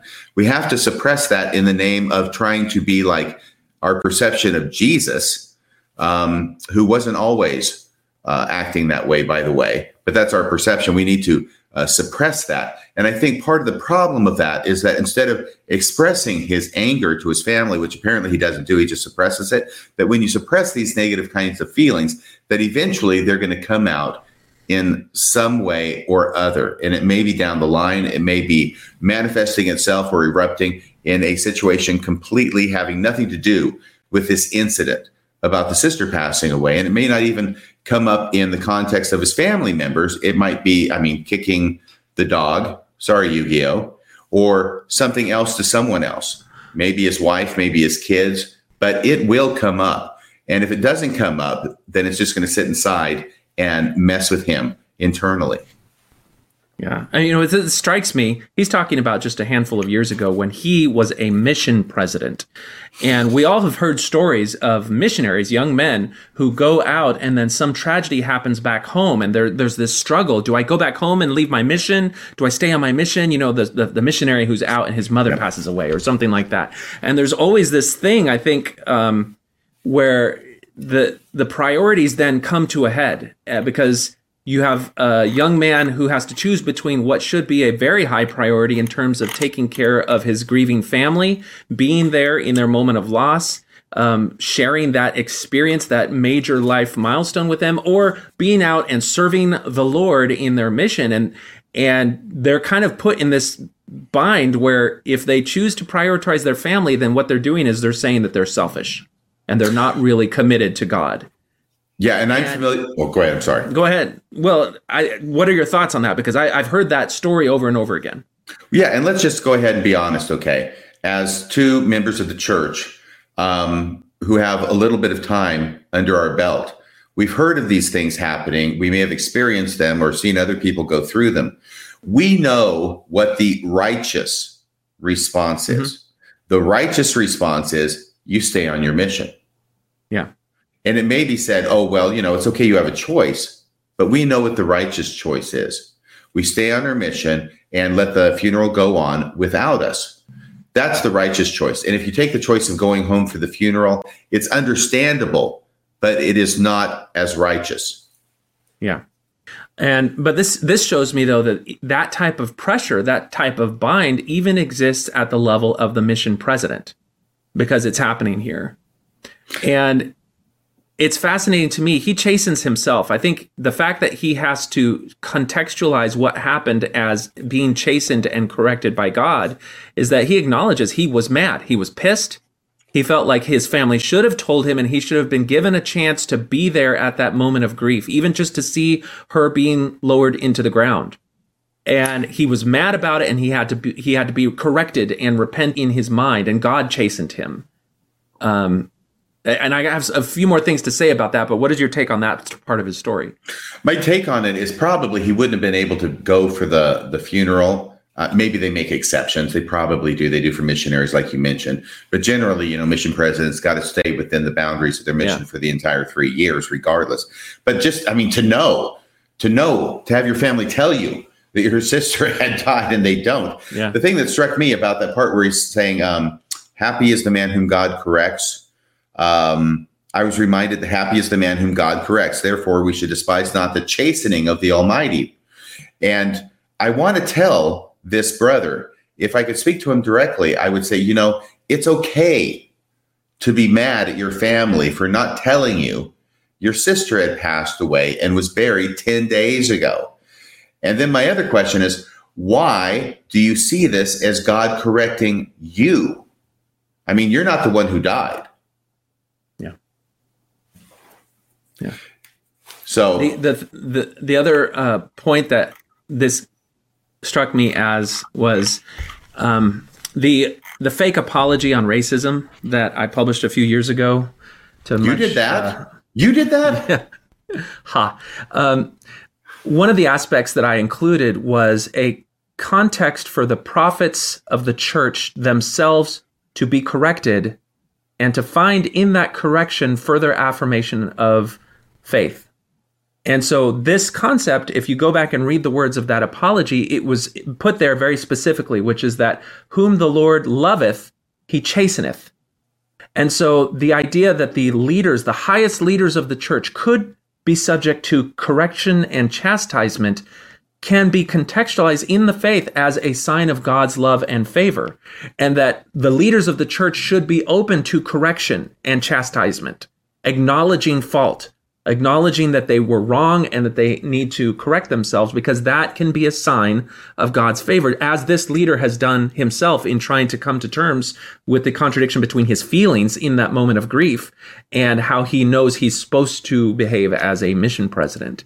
But um, that's just where, you know, these things can get a certain level of understanding, but if you don't apply them in all different levels, then they lose some of their efficacy as a um, as a religion that could grab onto some helpful aspects of right, the scriptural tradition. Yeah, we certainly trot out the story of Joseph Smith being chastised by the Lord for losing the 116 pages often enough, don't we? Yeah, and, and, which brings brings me to my mind. I think when he's saying these experiences are for your own good and development, he's invoking a little bit of the uh, the letter from Liberty Jail, which had that same type of sentiment to give strength to Joseph Smith when he felt like God had deserted him. Yes, it also leads you to the fact that if you're faithful and bad things happen to you, then it's because God loves you. Yeah, it's a win-win because for the church. It's totally and a win-win for God. If if yeah. good things are happening, God loves you. If bad things are happening, He loves you because God chastens whom He loves. Yeah. Okay, maybe we can get through this next talk by the end because we're at eight forty three by my time, and that's probably ten forty three by your time. Mm-hmm. Yep, yep, yep. This is Elder Chi Hong Wong, and apparently he goes by the nickname Sam because that's there in parentheses. And his talk is "They cannot prevail, we cannot fall." I guess all the good titles were taken. So here, here he goes down to timestamp 5.55. And here he gives a little um, paragraph about how all consuming Mormonism is in the lives of its members, at least its good members. Okay, let's take a look. All right, we're going to go to timestamp 555. Brothers in oh, wait, hold on. Pandemic. That's, that's the old one. Uh, there we go our cannot how we all right 555 some of us may think the gospel is good so we need to put it in our lives maybe once a week just going to church once a week is not enough to build upon the rock our entire life should be filled with the gospel of Jesus Christ. Did you slow this down, Jonathan? The gospel is not part of our lives, but our lives is actually part of the gospel of Jesus Christ. Think about it. Is that not true? Our mortal life is only part of the whole plan of salvation and exaltation. Okay, stop, stop. You're killing me. God this is, is like a water torture that you're putting me through here. Did you slow that down?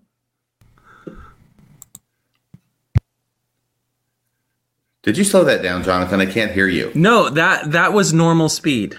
Wow. But oh my god! The thing is, we got used to listening to things faster. So when you go back to normal speed, it's like when you're like when I'm listening to you and Bill Reel, like I have to pause because I'm working or whatever, and then I just put it on twice speed and it catches up. And so you and Bill Reel are like, and we're gonna do this, we're gonna do this, and then it hits live and it's like, oh, no. okay, well maybe that's it. But boy, all of a sudden I'm just like, come on, come on. Um, but he says the gospel is not part of our life, but our life is actually part of the gospel of Jesus Christ. Think about it. Is that not true? Our mortal life is only part of the whole plan of salvation and exaltation. So, in other words, our entire lives, as he says, should be filled with the gospel of Jesus Christ, which means Mormonism in the morning, Mormonism in the evening, Mormonism at supper time.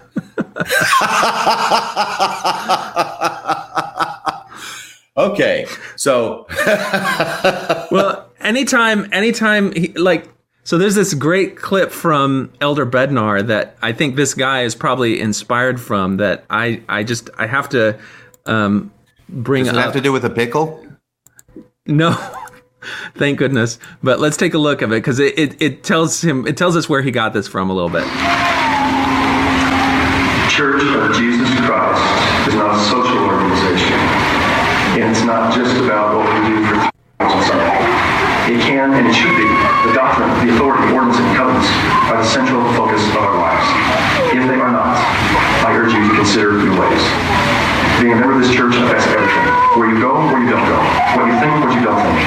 speak, what you don't speak. What you eat, what you drink, what you wear. There is no aspect of your life, 24-7, that is influenced by your discipleship and devotion to the Lord Jesus Christ.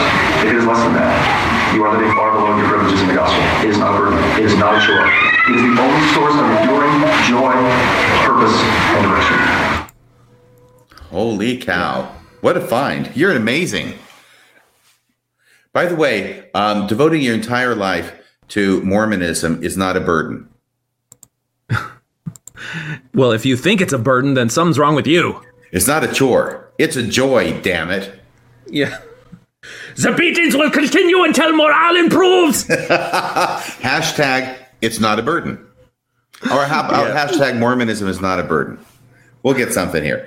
So that's great. Um, uh, so let's see if we can go down to let's see we, are at 848 that was the only thing i wanted to play from that individual's talks individual's okay. talk. Now we go to our personal savior by elder michael john u. Teh. t-e-h okay. what think ye of christ? Oh this is an interesting uh, story. Timestamp 00.22 all right let's do it. 022 at least this isn't a sad story. Okay. Nobody dies here. I am grateful to be with you, resurrected, and he lives.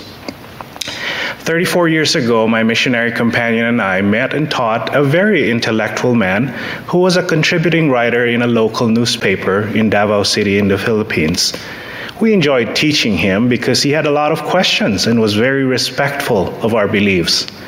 The most memorable question he asked us was, What think ye of Christ? we of course excitedly shared our feelings and bore testimony of Jesus Christ. He later published an article on the same topic that contained wonderful words and phrases about the Savior. I remember being impressed, but not necessarily lifted. It had good information, but felt hollow and lacked spiritual power. There you go. Okay, so I had all these comments here, but the thing that struck me as I was listening to it this time is how anti-intellectual this story is. Mm-hmm. In other words, uh, he even uses uh, that word, doesn't he? he says, um, "Yeah, 34 years ago, my missionary companion and I met and taught a very intellectual man. Yeah, and he wants to know what we think about Jesus." And so we tell him, and then he writes an article, and he says this article uh, contained many wonderful words and phrases about the Savior. I remember being impressed, but not necessarily lifted. You see, because even though he's intellectual, and maybe because he's intellectual, he cannot talk about Jesus with spiritual power.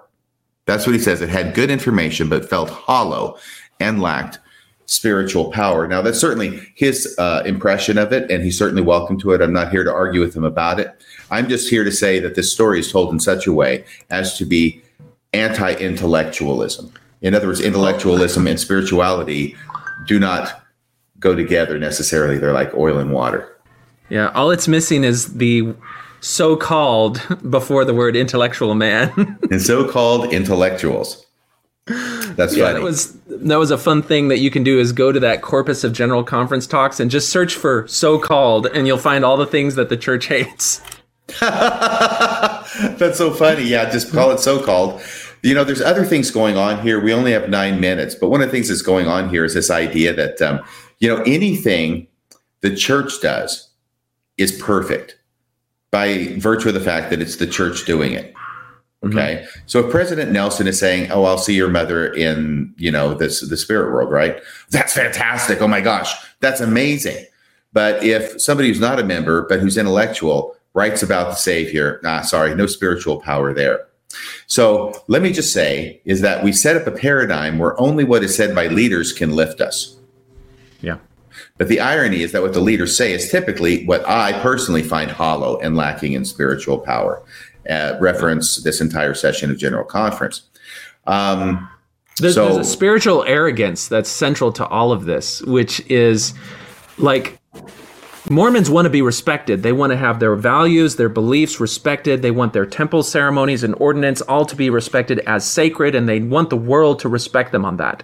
But when it comes to acknowledging the severe, the sincere conviction and sacred nature of some other faith's expression of love, gratitude, and faith about Christ as their savior or any other religious paradigm, well, that's just hollow and it doesn't really have spiritual power. And it's just this kind of spiritual arrogance that infuses Mormonism that you don't even see because you're you're tied you're stuck in well my church is legitimate all the other churches are not legitimate when you're in the mormon paradigm. But when you step away of that and you and then you realize wait a second you know all these different churches are really just kind of struggling to find meaning to find connection. They're looking for meaning and a spiritual existence. And so you kind of can give them their own legitimacy and validity to the extent that they're not you know stepping on the objective world or whatever. Uh, it just it it, it, remi- it it woke up my eyes to how spiritually arrogant I was as a Mormon and the church itself is when I look back on it.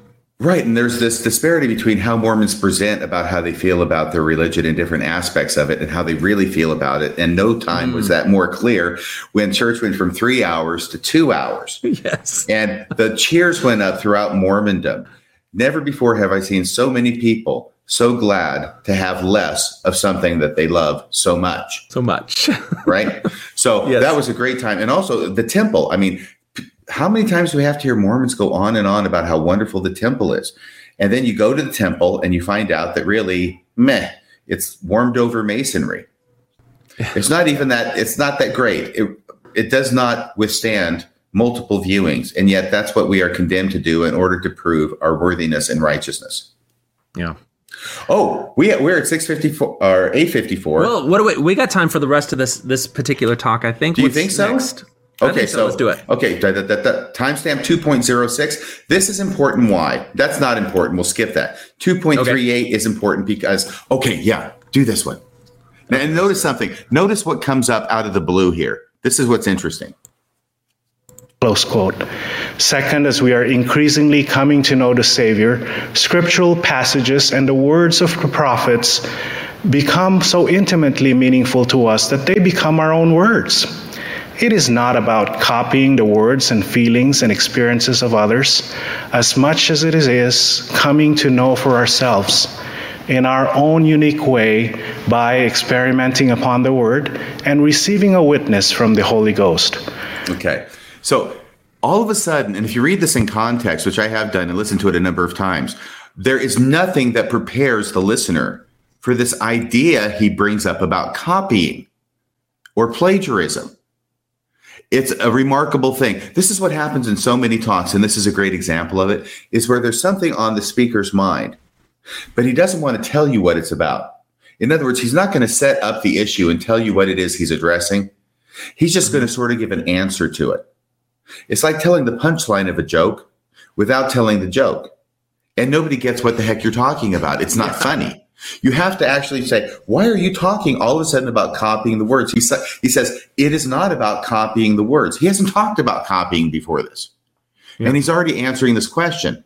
And it leads me to think, well, let me ask you, what does it lead you to think, Jonathan? What's on this guy's mind? Well, it's on his mind of there's two different things. One of them is that you know some maybe some people have accused either the brethren or other people of simply just repeating somebody else's thing or living on someone else's testimony or it's like well you haven't really seen christ. You're not you know you're a special witness to the name of christ not actual christ or you're just copying and repeating what your predecessors have done. It's not real testimony not real witness. And i think the second part of it is it reminds me i believe of um, McConkie's last address, where he talked about that he's using the words testifying of Christ that maybe you'll recognize in the Bible, but he's come to know them for himself now, and now they are his words authentically legitimately from himself mm-hmm. and and that reminds me of the paradigm that he's talking here about. well i will tell you that um, my immersion for a decade in mormon apologetics may be informing my reaction to this mm. because what i it's a very common response. I mean, the, the issue, which he's not talking about, the issue is why is the Bible copied so much in the Book of Mormon? Oh, yeah. Why is the Bible copied so much in the Doctrine and Covenants? The question you of know, plagiarism. Yes. And why are all these phrases from the Bible appearing there? And this is one of the common apologetic answers. Now, it doesn't make a whole lot of sense if you think about it more than three seconds. But the idea is that, well, these are just words that are now ours. And so we can speak them as if they originate with us. You know, it's not copying. It's just right. well, it ends up being copying anyway. Yeah. That's the problem with the argument, right? It's Yep. not copying, it's just borrowing for a long while. Um, but yeah, so he so he says, second is we are increasingly coming to know the Savior. Scriptural passages, right? That's what he's talking about. Mhm, And the words of the prophets become so intimately meaningful to us that they become our own words. It is not about copying the words, feelings, and experiences of others as much as it is coming to know for ourselves in our own u- unique way. So this comes out of nowhere. It fades immediately into oblivion. And he leaves us to guess at what it is he's talking about. And I think that's a pretty good guess as to what it is he's talking about. We are at 858 now. There's only one other little thing there, and I know you've got to go, but we are at the end of his talk. And then the last talk, which I figured we would not get to, is the closing talk by President Russell M. Nelson, which we can deal with Do next have- time. Do we have time for the last timestamp you have marked on this one, or is it important enough to? If you do timestamp 5.33, you're going to notice that he's doing something else here, I think. Um, yeah, go ahead. He's Let's talking about more things, but uh, you'll hear the story. I won't. I won't uh, introduce it. Okay. Years ago, at the invitation of my file leader, I read the Book of Mormon from cover to cover and marked the verses that reference the Lord's atonement. He also invited me to prepare a one page summary of what I learned. I said to myself, one page? Sure, that is easy. To my surprise, however, I found the task to be extremely difficult and I failed. I have since realized I failed because I missed the mark and have incorrect assumptions. First, I expected the summary to be inspiring to everyone. The summary was meant for me and not for anyone else. It was meant to capture my feelings and emotions about the Savior and what He has done for me so that every time I read it, it will bring to the surface wonderful, poignant, and personal spiritual experiences. Second, I expected a summary to be grand and elaborate and contain big words and phrases. It was never about big words, it was meant to be a clear and simple declaration of conviction. Quote, For my soul delighteth in plainness, for after his manner that the Lord God work among the children of men, for the Lord God giveth light unto the understanding. Third, I expected it to be perfect, a summary to end all summaries, a final summary that one cannot and should not add to, instead of a work in progress that I can add a word here or a phrase there as my understanding of Jesus Christ's atonement increases. There you go. And so that was his story. Now, this is a strange story, and I won't belabor the point here, okay? But we could analyze this for longer time than we have. But why is he telling this story, I wonder? And why is he making these strange assumptions about a one page summary? A one page seems incredibly short for a summary of, uh, if you read the Book of Mormon cover to cover and mark all the verses that reference the Lord's atonement, oh, into a one page summary. That sounds pretty darn difficult. But he says he failed, and he failed for three reasons. And what I'm wondering here is is he talking only about his summary, or is he extending the lessons he learned from failing in writing the summary to issues that might be raised regarding the Book of Mormon? Okay. First, I expected the summary to be inspiring to everyone.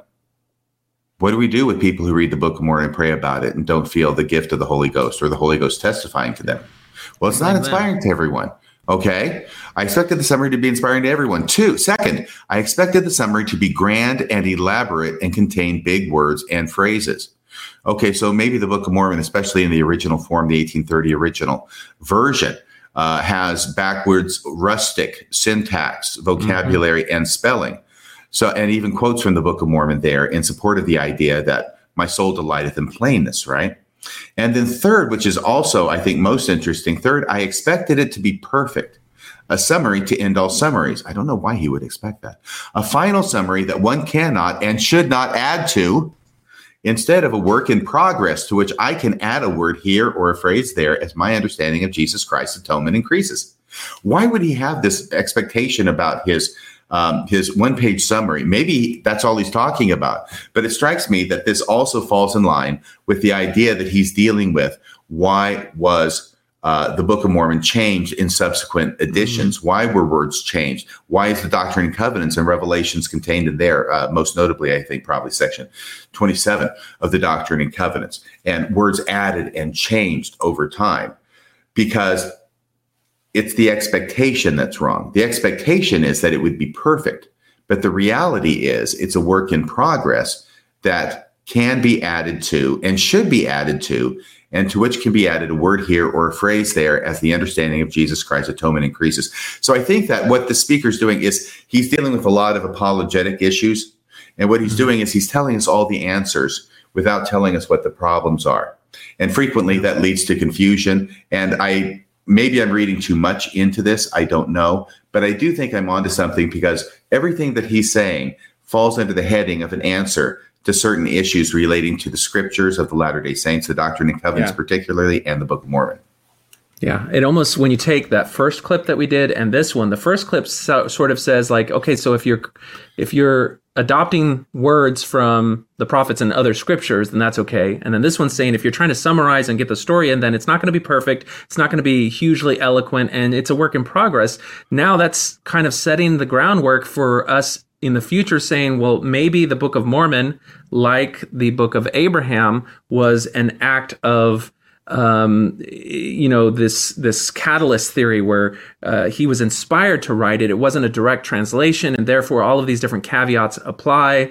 And then we can even take um, the Givens idea of bricolage, where he's taking bits from Scripture and from other things, assembling them together into something that points to Christ and has all of these very human, very real failings. And we can now see the Book of Mormon as Scripture produced in that mode rather than a, literal translation, and it, it all makes sense. So I can I can hear that there. That was a brilliant summary. I have nothing that I All could right. add to that. Okay, well, we are getting to the end. I do want to uh, close with I was able to find that image of Pastor Bob of of Pastor Bob because you got. This is just such a brilliant cartoon. Uh, you've got a stage. It says "Buy Pastor Bob's book." You know, in in banners everywhere. Pastor Bob, Pastor Bob, Pastor Bob, and everything's Pastor Bob. And then at the bottom, it has Pastor Bob saying, "Let's give glory to God." And we just saw that so many times in this talk, where you know the heavens parted, the light came down, and it was the words of the prophet that gave me inspiration on Easter when things are actually supposed to be about Christ. But anyway, I'm going to You know, that was interesting. That no, I, not quite yet. No, that was really interesting. The point you made because what that speaker said, and we played it, was that the pillar of light came down. Who's in the pillar of light? It's Jesus in 1832, and by 1838, it's God and Jesus. It's God. And then the pillar of light that comes down is the words of President Nelson. Yes, exactly. This is the apotheosis of Russell M. Nelson. Yeah, and just you know, as soon as he kicks the bucket, it'll be the apotheosis of the next guy. So, Oh, yeah. all right. Well, I got to close it down. And uh, thank you again. And next time we will catch President Nelson's final remarks and then It's a good the one. afternoon session. All right, excellent. So until next time, this has been Thoughts on Things and Stuff, hashtag lazy learners.